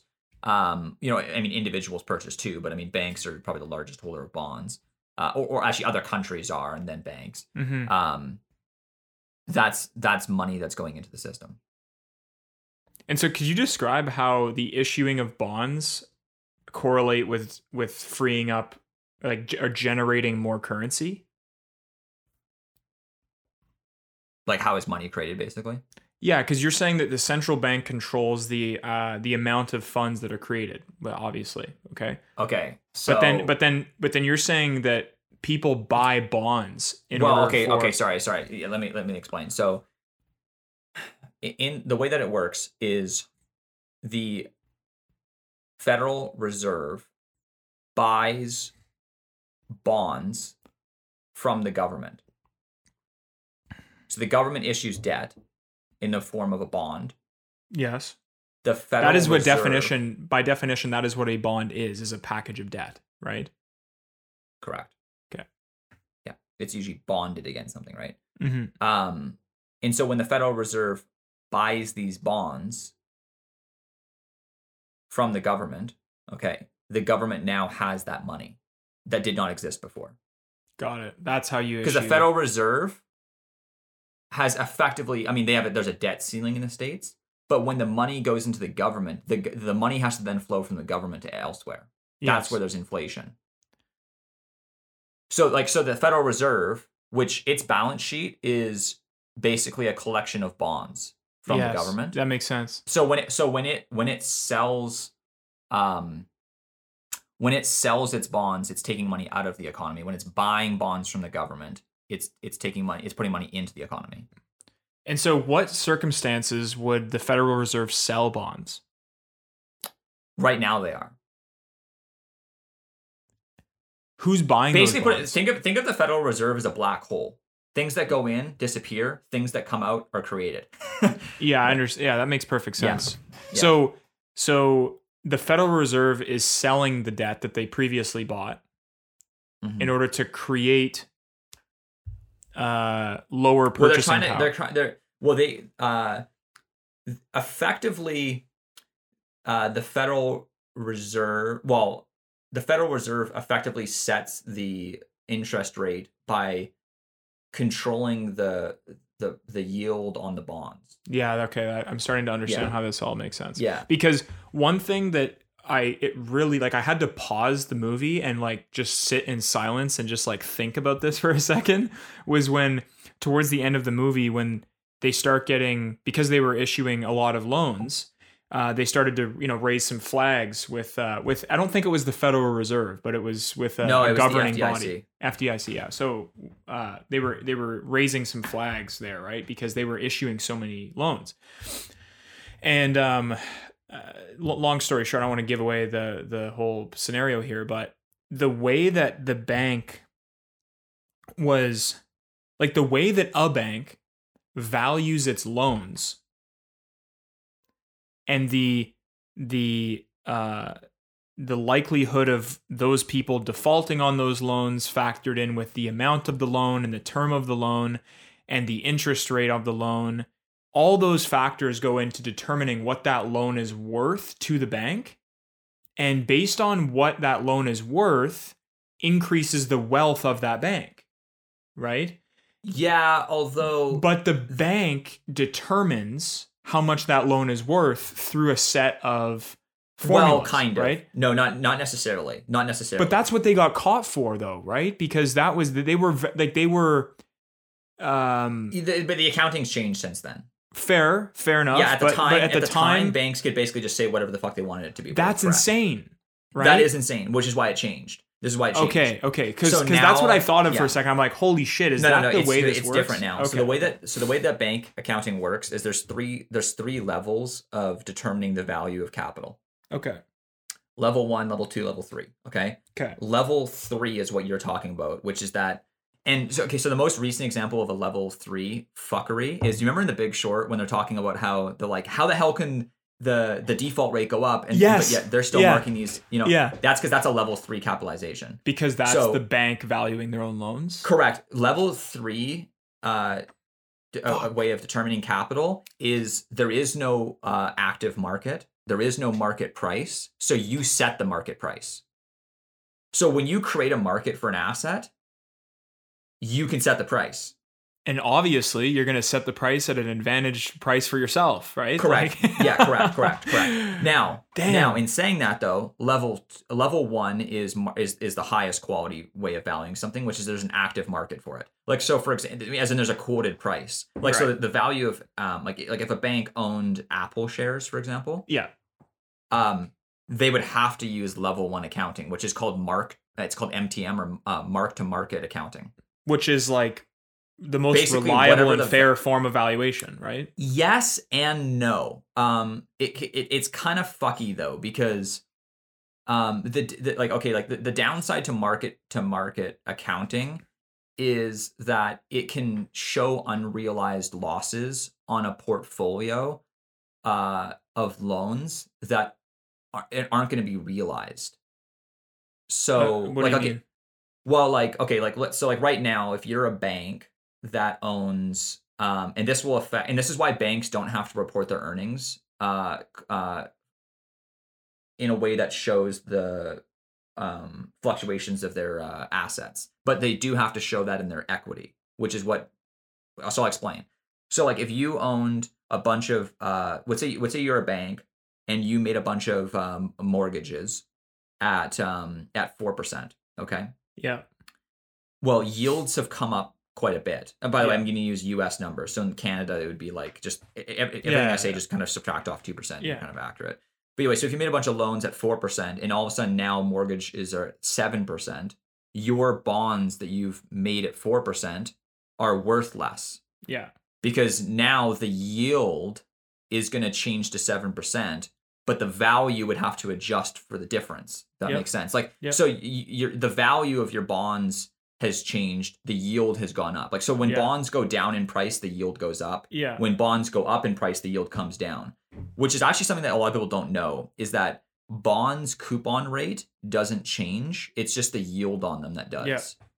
so so okay so then so then now if you're a bank and you have these bonds that are valued less they're yielding 7% but they're but the, at the price in which you issued them at or whatever you had them valued at originally you could have like i don't know like like uh, you could have an unrealized loss of millions of dollars on these bonds. But the thing is is that that may be actually irrelevant because if you planned on selling them then then yeah that could actually kind of fuck you over quite a bit because you'd, you'd have this massive unrealized loss. But if you planned on holding them until maturity the value that it was going to give to you as a bank actually hasn't changed at all because Mm. the amount that you're actually receiving in interest hasn't Yeah. changed Yeah. Yeah. Yeah. Yep. so and so so but so this is okay so then this is where it gets really interesting is that when i'm looking at banks yes you want to look at okay what, what kind of unrealized and realized gains have they made and but the most important thing is what would force them to to have to take those unrealized losses and or two because the the the percent like so the, the the interest that are collecting off these loans okay or securities or whatever like whatever asset it is because on the on their balance sheet that's the asset Th- that's the revenue of the bank Yes. so a bank at any given moment's revenue is very stable that way Because there's If- always if going to be interest on the, the, longer yeah so the longer term the the loan the more stable the Yeah. revenue of the bank Yeah. Yeah. However, so like, but so, but so interest rates are rising. So banks actually now can lend out at a higher rate. So even though it's like, okay, so a bank might have made a bunch of loans at 4%, okay, all of the new loans will be at the new interest rate that's higher. So as a percentage of their loan portfolio, as they collect more deposits over time, and as they make more loans, that 4% will actually become quite insignificant because it'll become a, a, a smaller and smaller portion of their portfolio. But this is where banks can get into a lot of trouble. If you made a loan at 4% during a time in which the cost of your deposits was 2%, then you, you have a 2% spread there, which is your profit Yes. right? Where you can get fucked is that if you've made a bunch of long term loans at 4%, Yeah. but you've borrowed short at 2%, well, the amount the amount of the cost of your deposits could also increase with interest rates. yes. Yes. Thus squeeze that's called the squeeze. Yeah. So that's so what ended up banks- happening, right? When the when in the movie they were like, we have to They cover the spread. money. We had to cover the They had spread. the they had to like money, pay yeah. three hundred grand or something for loans that had money. been in uh like uh not correctly valued, and so they just had to pay that money back to create that to cover the. They, they were using well, they the had to cover the recapitalize spread. the bank. And Yeah. this and this is why so th- hold on so now but so that's but that's just the accounting side as far as how a bank makes money. Yeah. But where but what the regulators look at is how much capital you have uh in relation to the to your uh your liabilities. So it assets to liabilities. So in the states, I, I believe the the capital ratio you have to like you have to have um an eight like I think it's eight percent is what it is. So eight percent of your total liabilities. Um, other sorry other way I, I the way that I normally think about it is actually the reverse. Basically, um, you you can't have there's a certain uh, leverage ratio you can't have when it comes to your assets versus your equity. So it There's actually a has less certain to do with leverage ratio that you can't. Yeah, that makes sense. yeah. So like so for example, if you have uh for every ten dollars in assets, you have one dollar of equity. E- equity being uh, assets minus liabilities. Okay, but so if your assets go down by fifty percent, which is in, some cases thirty percent, forty percent, this is what happened um,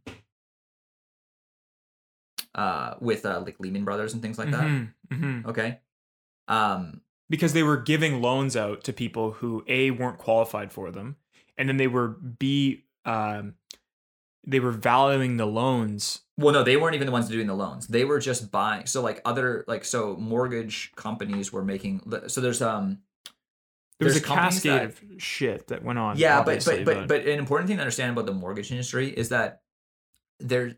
So the way that a loan actually op- and the reason why this is actually important to understand as well is because it, it gets really fascinating when you look at how credit card works or pay now buy or buy now pay later Mhm. industry. So the way that uh, a loan works is, and, and all loans work this way, but the different loan, like if you're making a hundred million dollar loan versus a, a five dollar loan to buy, you know, something on Amazon, you know, buy now, pay later. There's a there's different a different due diligence process. Like if you want to get a line of credit, like it's going to be a longer process than if you want to, you know, get a credit card. But um, basically, at some point in time, they're going to check your credit. Credit being uh, character, capacity, I forget the third. It doesn't, it doesn't make a difference. Either way, they're basically just going to check out to make sure that you actually can pay back the loan. Yep. Okay. From Isn't this there- like a, it, it- isn't this like called the stress test? Uh, well, there's different ways of testing someone's Right. credit. Yeah, Right. but but okay, but hold on, and, and also different loans are going to have different uh conditions. Like if you're making a loan against, like so, like a big uh, thing in, in making loans is like like when you make loans to businesses, you're usually loaning against a source of income or like maybe like there's collateral. Right. But like a credit card is unsecured. Right. Okay, that makes sense. Although Yeah. it kind of is secured if you think about it. So the uh, the asset that a that a credit card company loans against is the human. Yeah, because there's no collateral on your credit card. Well, you, there's your credit score and your and your Yeah. income. Yeah. The collateral is your credit score. Well, that's the why credit scariest scores are so valuable. The, the credit card- scariest that's thing about yeah. Well, sorry, I was just gonna say that the scariest thing about mortgages versus credit cards, at least from my experience, is that like two weeks ago, I called my bank because I had been getting like notices in the mail saying like, "Hey, you're approved for this line of credit. You're approved for uh, you know, whatever." And then I also realized that I was eligible to increase my credit card limit. So then I called the bank and I talked to them about all these things and I'd I'd asked like a ton of questions. I'm like, is there any impact of, you know, having a higher credit card limit but only ever using like 20% of it all the time or having a line of credit that I qualify for, accepting that line of credit and then never using it? Like is there any negative uh, impacts on my credit for doing any of these things? Like if I if I essentially accept all your offers and then don't end up using it, is that like a bad thing for my credit score? And they were saying, no, there's zero impact on your credit actually, score. well, it improve your credit score. It, would- it would improve. That's what they said. They said it would improve your credit score, but if you do the same thing as a business, um, it, it would actually cost your business money because if your business has a line of credit and that you accept and that you never use, they charge you a monthly fee for having that line of credit. I was like, why? And they're like, and the, the the advisor was just like, oh, I don't know. It's just like you know what's in front of me here. Like that's just what we do. And I'm like, okay, that's weird. So then, uh, anyway, so I accepted like all these increases, and they were just like basing it off of my financial performance, I guess, over the last like three to five years, going like, okay, this person usually spends this amount of money. They're always paying off their credit card. Therefore, we can give them a higher credit card rate. They they have good credit. All these things. Like it's just a very basic check. Like there's not a very in depth thing from what I can understand. Like maybe they do shit behind the scenes, but They can see my bank balance. They can see my credit well, card there's, payment there's history. massive like there's there's companies like AI. There's AI driven like yes, like the data they have on you is fucking alarming. Yeah. Okay, fair enough. So AI, like that makes sense that I fit this criteria that oh, we can give this person a higher credit Well, card limit, right? Do you know like the like the, the, the social dilemma movie? Social dilemma. Yeah, you know, social dilemma movie, like the one like about Facebook, or whatever. Is it? Oh like, yeah, yeah, yeah, yeah, yeah, yeah. Okay, do you know how like Social have you talked about, network. al- Social So- network. No, no, like the one that was like like anti social media and was talking about like all the oh, algorithms. Oh, oh, oh no, I haven't seen it. Oh, okay. Well, but, but you're familiar with this whole idea that there's algorithms that like Yes, give you what yeah. you want. Okay, well, th- the same thing is in the credit card industry. Mm-hmm. No, I'm just saying that like Like they know everything about you. Like they know like what your default rate is. Like they know like they, they'll like they'll know everything about. no, you. I'm I'm saying that okay, maybe I was like I, I'm more confident in that way of doing things because they clearly looked at my history, they looked at my credit, they looked at my bank balance, they looked at everything they can tell, and, and maybe they have like they definitely have these um like an, an AI formula that they'll run through all of my variables and figure out whether or not I qualify for this, right? There's objective measures to determine this. And then I likely just get sent these automated messages saying like, "Hey, you qualify for this, you qualify for that," right? But, But here's the thing. that's the case though? Oh, hold on. Let me just let me just prove. Sure, let me just okay, say. okay. uh, But I we can go back to that. When I was when I was applying for my mortgage, this is where it gets really fucking sketchy in my opinion because I was looking at. Um, I'd gone through a mortgage broker that I knew. So this is somebody who's external to the Yeah. bank. Yeah. Okay. And so they were like trying to figure out with me, they're trying to like strategize, like, hey, like, how can we position your assets to liability ratio, your credit to your debt to income ratio, and your income to look as advantageous and prosperous as possible to qualify you for this amount? Because I had essentially had like uh, quotes from a builder and I had a lot of land, so I could figure out what this was worth. And I wanted to see, and he was like, okay, so you and Miranda have this amount of assets and all these things. I remember just like I wanted to play a bit of a game, so I was like only giving him piece by piece information, right? So it's like, okay, he doesn't know I own a business, but I also have a T4 income. So I'm like, okay, let's just go with the T4 income first, right? Let's see if I qualify with my T4 income, Miranda's T4 income. No, didn't qualify. Okay, so he's like, is there anything else that you guys own? I'm like, yeah. I, he's like, do you own your vehicle? I'm like, yes, I own my vehicle. He's like, okay, what year and make and model and kilometers is that vehicle? He's like, okay, great. I, I put that vehicle into the formula. Now you're this amount closer to, to getting the mortgage for this amount. Yeah. He's like, do you have any additional savings or investments? Like, what does your investment portfolio look like? I'm like, um, uh, okay, well, I'll, I'll, he's like, can you send me a screenshot just of like your investment portfolio? Uh, and I'm like, sure. So I sent him a screenshot of it, and he's like, oh, okay, cool. Well, this helps even more. So now you're really close. And I haven't even mentioned the fact that I own a business, right? And then he's like, okay, so you're you're like you need like this amount more money ish in investments in order to qualify for this mortgage to You can just pass this you own a business, to pass the stress yeah. test Yeah, to yeah, pa- but he said this to pass the stress test. So I was like, what's the stress test? And he's like, well, essentially, there's this formula to figure out if we can get you approved for this amount of money based on what your income and assets are, and if you can tell me or prove to me that you have this amount of assets right now, then you pass. But I said, okay, but I just sent you a screenshot of my investments. But I could go and liquidate those investments and buy a monster truck in 10 minutes. And he's like, yeah, that doesn't matter. Right? Like I could get approved for this mortgage and then liquidate my entire investment portfolio. Sorry, but in the but in in- in the bank's defense though, uh, the stress test is is far greater than like it's like they're not like so there is a there's a margin of safety there, but also like there is certain assets that aren't valued the same way as other assets. Like so like the odds of you like yes technically you could you could wi- liquidate your entire portfolio. The bank is looking at it as what's the odds of that actually happening. So this is where good loans and bad loans. Fair enough, but I'm just saying that like it, it just felt like the mortgage is for a significantly greater amount of money than my credit card limit, right? But Yeah. I'm working with this guy over the phone. Like I'm working the phone Yeah, with this but- guy. but you have to and he's like, though- yeah. But it just felt like way more fast and loose for a much larger amount of money in order to qualify myself. It's not Do as you know what I mean? as loose as you think. Well, who, which bank was it? Was it was it Scotia?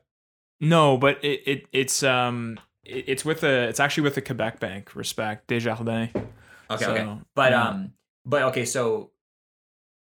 in- well, this is with also- a broker who doesn't work for. You have to remember either, though, right? they are loaning against the house itself. I understand. So that Yeah. I mean, that's gonna be the main asset, right? Like that they can recover. Well, yes, I understand that there's that it's loaning against the house, but I guess it's still a pretty like the way that I was approved for this mortgage. I I know what you mean. In Canada, it's It actually just shocking. didn't- It's it didn't- shocking. It didn't feel like there was much due diligence at all. Right? Like In Canada, I'm not gonna lie. Like I, I think I told you this on the last podcast. Like Canadian banks are way more leveraged than American banks. like we had we had a like we had maybe like an 8 minute phone call. Right? And I was approved well, for this but take in mind they also have a lot of information on you already, though. Like through your I credit know. score. but Yeah. but like th- uh, they did have all the information on on me and i wasn't approved for the mortgage the eight minute phone call happened and then i was so i'm just like you know, you know what i'm trying to it just didn't feel like I get was it. I get it. I get it. I, I think that you'd be surprised. Like, there's not that many bad loans going out there, and and also like No, I know. We also I- both know that you're a good person to loan to. fair enough Like, like that just- wouldn't have gone over. But you, and, but uh, but Austin, like in a lot of like a lot of people in that eight minute phone call, it would have been it would have gone like this. Do you have any other assets? No. Okay, sounds good. You can't get it. Right. Fair Like like so like like like you do have other assets. I do, but okay. So I guess it, it, it, it I, I just realized that it wasn't uh, a process that had as much process, due yeah. diligence as I thought. That's all. I, and that's just totally subjective based on my expectations. But um, it made me realize that, especially coupling in this information I just learned yesterday from the the banker, the movie. Um, the way that if you fact like it's almost if you take those two two individual completely separate circumstances which is the way that banks qualify people for mortgages and then the way that those banks value those loans on their books in order to earn a profit is it is highly regulated but it's a such an, an that business model is so unique. Like it, it's it's almost like it takes a very high level of understanding of how of how money gets created and how it's loaned but then it, it just seems like there's so much potential for fraud right Not Like- as much as you think. I mean, it's so you can't even. It's so hard to even understand how regulated it is. Like Yeah, there I- is so many government agencies. Like I mean, like uh, like every single bank in America has a call report that you can go look up, whether it's publicly traded or not, and you can go and look at every single loan, every single deposit that it has, everything you want to know. And every Hmm. bank in America has that. wow You can go see the average loan balance over, you know, loans over 250,000 or sorry, deposits over 250,000, under 250,000. Like you can anything you want to know about a bank, you can know.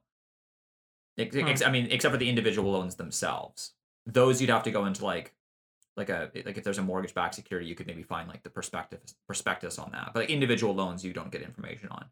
But it's it's a pretty it's a, it's a fairly I mean it's it's possibly the most other than maybe utilities, it's probably the most regulated industry. That and railroads.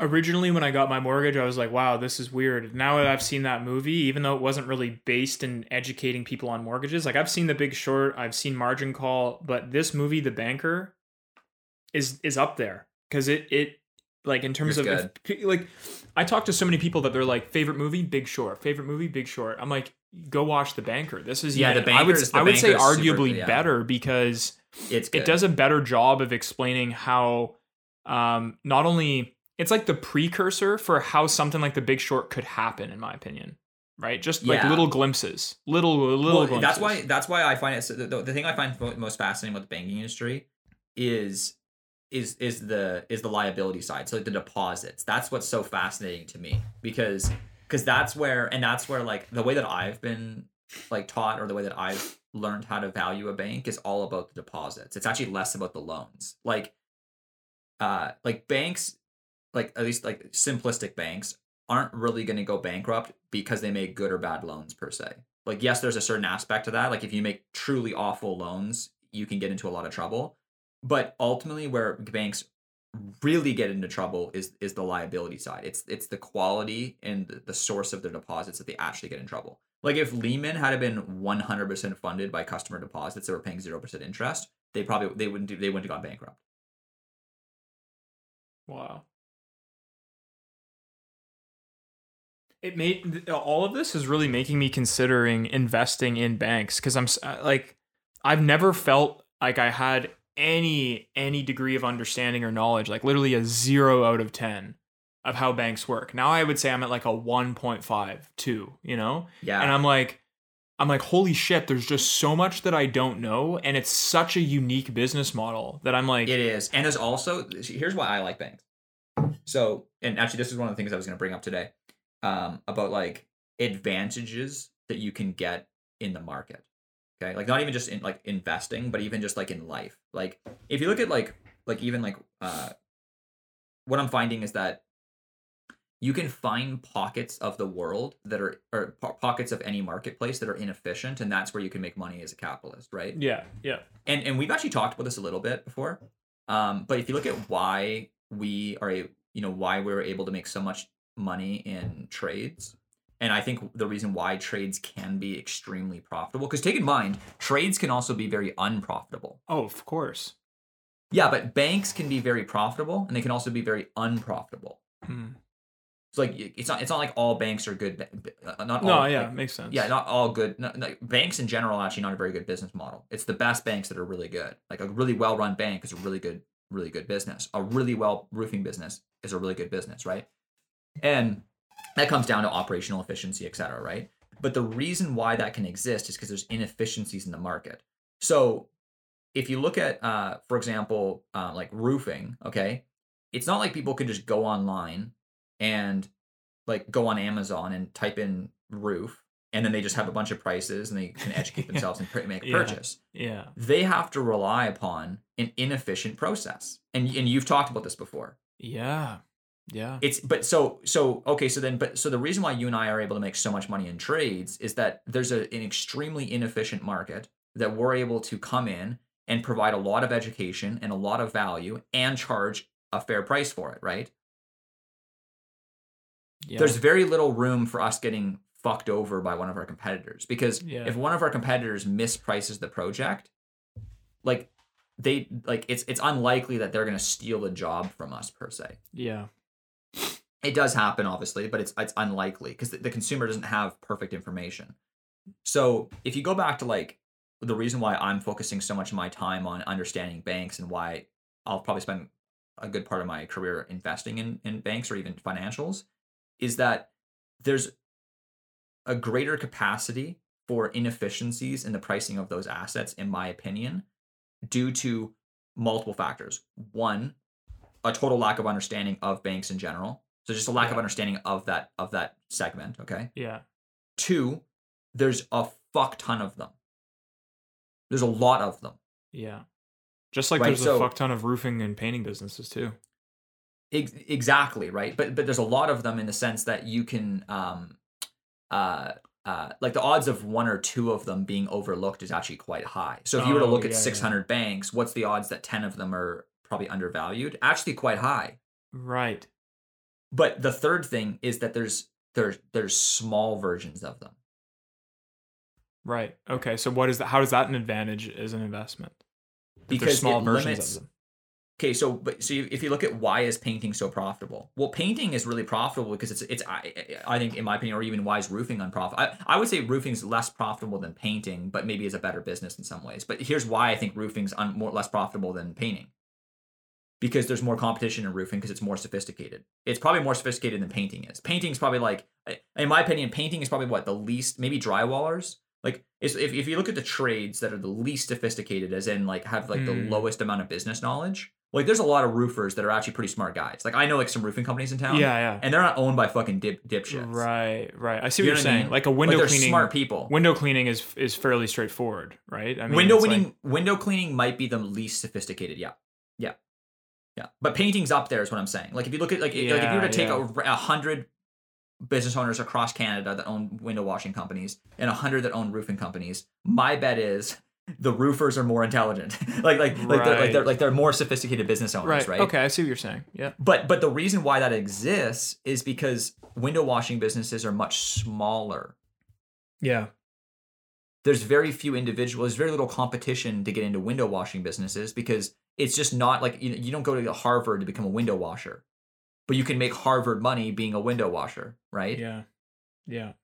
roofing is, a, is an unsexy business, right? So then it's like, well, why would it matter? Well, because it um, when something is small, it can be overlooked, but also it, it's who it, who's going to look at it, who's gonna who's gonna be who's gonna be motivated to go into that industry. So like if you look at the banks that I'm invested in, both of them are under two hundred million dollars in market cap. So you have to look at okay, so if you're an investment uh, fund, because if you look at the total amount of funds in the market, that's your competition. Every dollar in the marketplace is your competition. For every dollar that's buying or selling, like those are the people you're competing against. Is the dollars in in in in the stock market, right? Like that's because you're you're Yeah. trying to buy shares, they're trying to buy shares. People are selling, you're buying, Yeah. right? So if you look at the total like percentage of dollars in the marketplace that can buy Meta, it's 100 percent or or 99 percent. Yeah. Basically, anybody can buy and sell Meta. yeah. There's very few dollars in the market that don't have the ability to buy Meta. So like, why would someone not have the ability to buy Meta? Like some companies, for example, may just have a restriction and they can't buy large cap companies. That's Mhm. also, you know, like, like there's some funds that say, okay, you can't buy anything over a billion. Those are so few and far between. Mm. But the amount of funds, the percentage of dollars in the marketplace that can't buy something over a bill under a billion is like 90%. Mm. I see what you're saying. So so it, so then if you look at company and, and then also look at like so it's it's traded over the counter.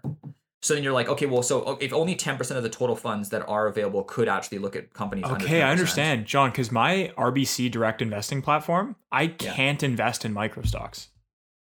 Mhm. Like it won't Yeah. let me. Like Yeah, there know, was this. There was this article I saw a couple of years ago about this company that was starting to make psilocybin mushrooms because like uh, for medical purposes. But they Mm-hmm. were they were the first publicly traded mushroom like shrooms company uh, in Canada. They're on the TSX, right? And I'm like, I'm gonna go invest in this. Like, I literally just took a course in university about the about the high Yeah. degree of benefit on reducing depression. I'm like, this is a great investment for me. Look at me, you know, psychology major, learning about a good investment. Fuck, there's a there's a first, right? And then I was like, I go to invest in this on this platform. It won't let me.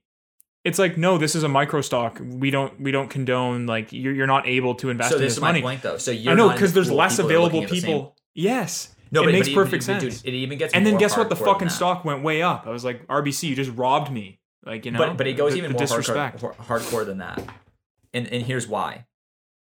So okay, so then you look at a, a bank that's worth uh, uh 194 million. Okay, the most you can own of a bank without having to become a, a bank holding company is 10 percent. Sorry, repeat that. The the largest position that you can hold in a bank without having to be a bank holding company is 10 percent. Like so, Okay, like Warren Buffett, okay, for yeah. example. Oh, like he owns nine percent of American Express, not ten, not over ten, because once he's over ten, he has to then be a bank holding company, and then he has to dispose of all his insurance companies. Mm, So, so once you go over ten percent, there's there's a whole it's it's, it's it, there's a lot of technicalities and regulation behind owning more than ten percent of a bank. It's very difficult to own more than ten I percent of a see. bank. So the maximum position that someone could put into a bank hold into this bank because it's so small is 100 is 19 million dollars, right? So you and, but then also you have to think about okay, well so let's say someone was running an investment fund. How much like okay, so let's say someone was going to like buy 5% of this bank, okay? So they're going to buy 10 million dollars. Well, basically all investment funds, I mean, it's very it's very few funds are going to have a position larger than 10. So basically any 10% of their fund in, in one stock. Yeah. So any any fund that's more than less than 50 million dollars isn't going to be able to invest in this, right? Like at all.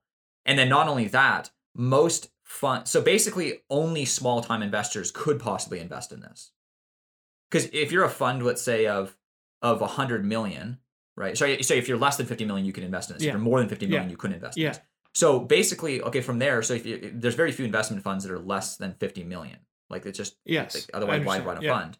So then you're like, okay, well then you're only competing against individuals. Okay, well then even if you're an individual worth ten million dollars, right? Yeah.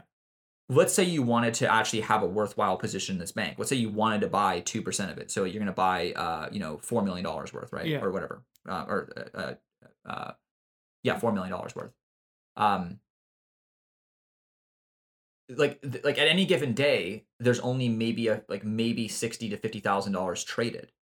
So if you do the math on that, like if I pull up my calculator, like if you wanted to, like so, if you were buying fifty percent of the volume every day, let's like let's just assume that fifty thousand dollars trades every day.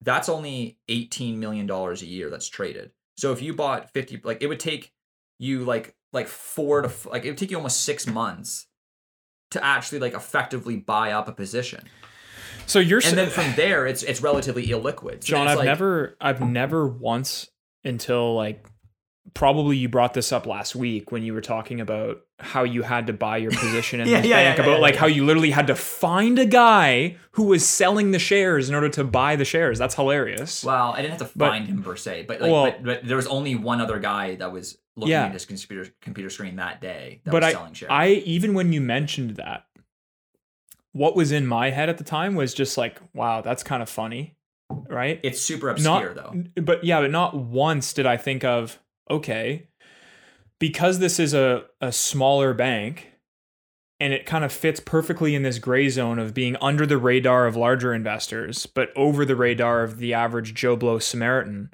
that this is oh, a dude, dude, it's so obscure though. I know so- it's obscure, but someone that's what I'm saying is that this is where the- the stock in most cases. I know, but this is what I'm saying is that this is where a lot of the opportunity lies in finding great investments.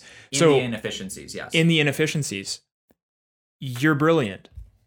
Just want Well, to say no. that. No, no, no, you I'm are. Not brilliant. No, Yeah. no, I'm not Because because maybe- maybe but you're gonna lose a ton of things that I've money. Who knows? Well, maybe no, no, not even that. But Uh, I've, I, I, I read. Uh, like these are not my ideas per se. Like these are ideas that I've read No. about that I'm like this. John, I know, I know, I, I know you're. I, I, I, I would appreciate if you just took the compliment. I know that you're not like a genius, but, what's- I'm just what's- saying but that what's like really fascinating about it though. I'm just saying like I appreciate that you've brought this to my attention because But- I would have never, um, well, it's a unique never thought this way about, about it. Really, It right? is very unique. Yeah, but, Very but the unique. same way that like okay, so then this is this is one thing I was actually wanting to bring up was that you know I think a really great opportunity like so if you look at like where I started when I when, when I started investing, my biggest mistake was investing in businesses that were too large for me to understand appropriately. But there was also just too many dollars chasing it. So it's like I was betting against like I'm not when I'm buying a company as small as the ones I'm buying, I'm not really betting against people per se like I, I think if anything i'm betting like i'm just betting that people haven't noticed this yet or that um maybe maybe it's misunderstood. Like because smith and wesson by the way is also a 400 million dollar company. It's tiny. And it's Mhm. a gun company. So a lot of business a lot of people wouldn't buy it just on morality right? But you know you look at even like sleep country which is a, one of my largest holdings right? Uh which is just a like a, ma- a mattress retailer in canada it barely trades. There's some days where like it only trades a few hundred thousand a day, which for a, a company that's listed on the Toronto Stock Exchange is minimal. Like Mhm. on any given day, if you go check the stock price, it may not actually update because there's no one that bought and sold it that day. Wow.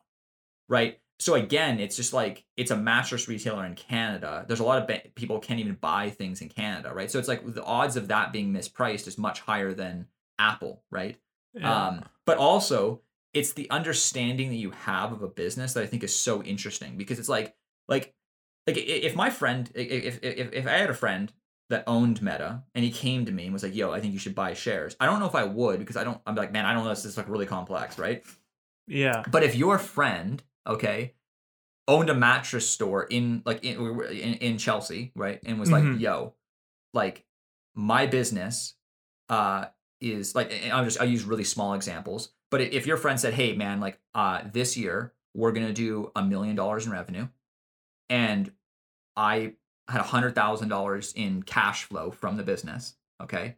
Uh, or sorry, sorry, two hundred thousand dollars in cash flow from Mhm. the business, right? Or, no, no, sorry, yeah, a million dollars in revenue, but did a, uh, produced hundred thousand dollars in cash flow.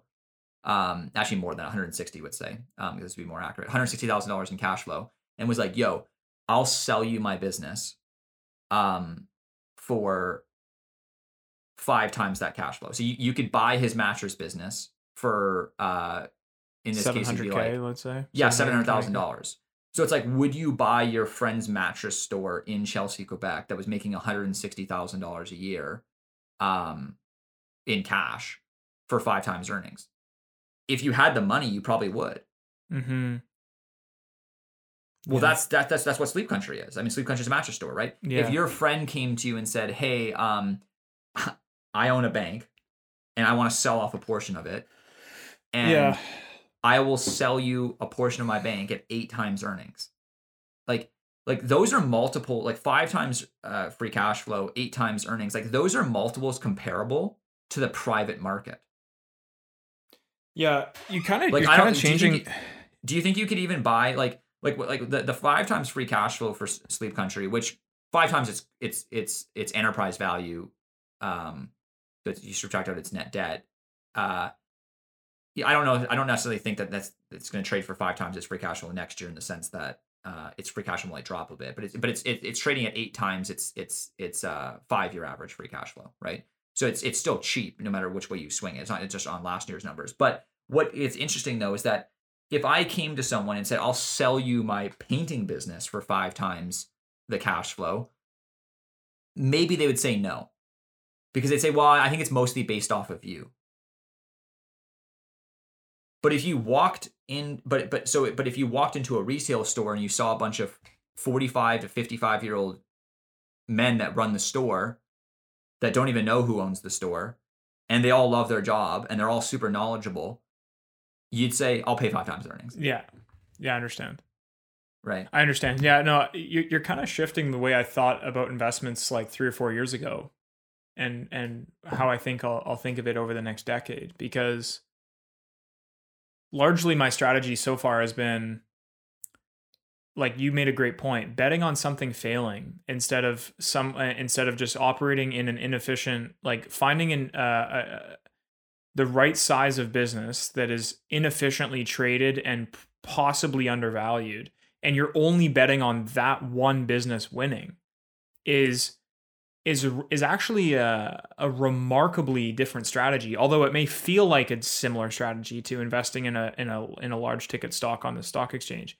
Like when i'm when i invested in shopify uh like i invested in shopify like early 2019 it it skyrocketed. It went like 400% high and now it's back down at I think just below what it was worth in 2019. Like it's it's completely fallen off the face of the earth because it, it, it, by investing in Shopify, I was essentially saying that retail stores will start to fail, right? Because that like the, the magnitude of the magnitude of Oh, Shopify, interesting.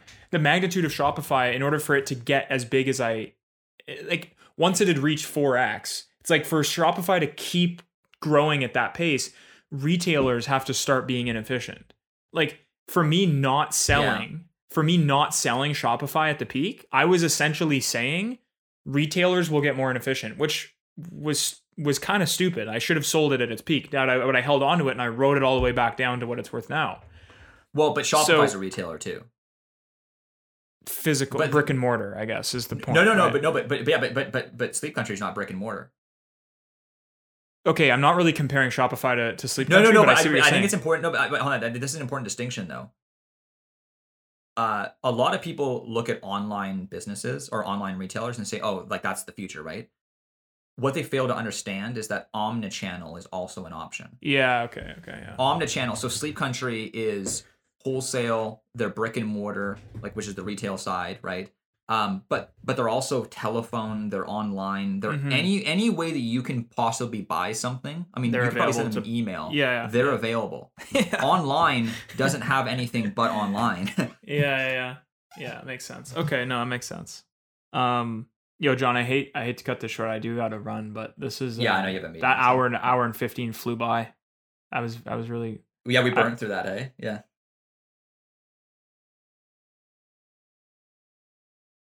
You're a wealth of me- knowledge, Let my me friend. leave you with well, let me leave you with one last comment that just to kind of spur your brain even more. fuck. Okay, I'm ready. So, okay, so if if there's such a great inefficiency in these small banks and these small retailers and these, you know, just like small businesses in general in the publicly traded market, think about how inefficient the private market would be. Like that might actually be the next great opportunity that I want to look into. If you're foraging that forest of of private market with a big machete, I'll be right behind you with like a camera. Dude, I, I, I was, uh, I'm, A I'm, I'm camera? think about it. yeah, yeah, Okay. Yo, Okay, um, Um, have a happy new year. See you next year.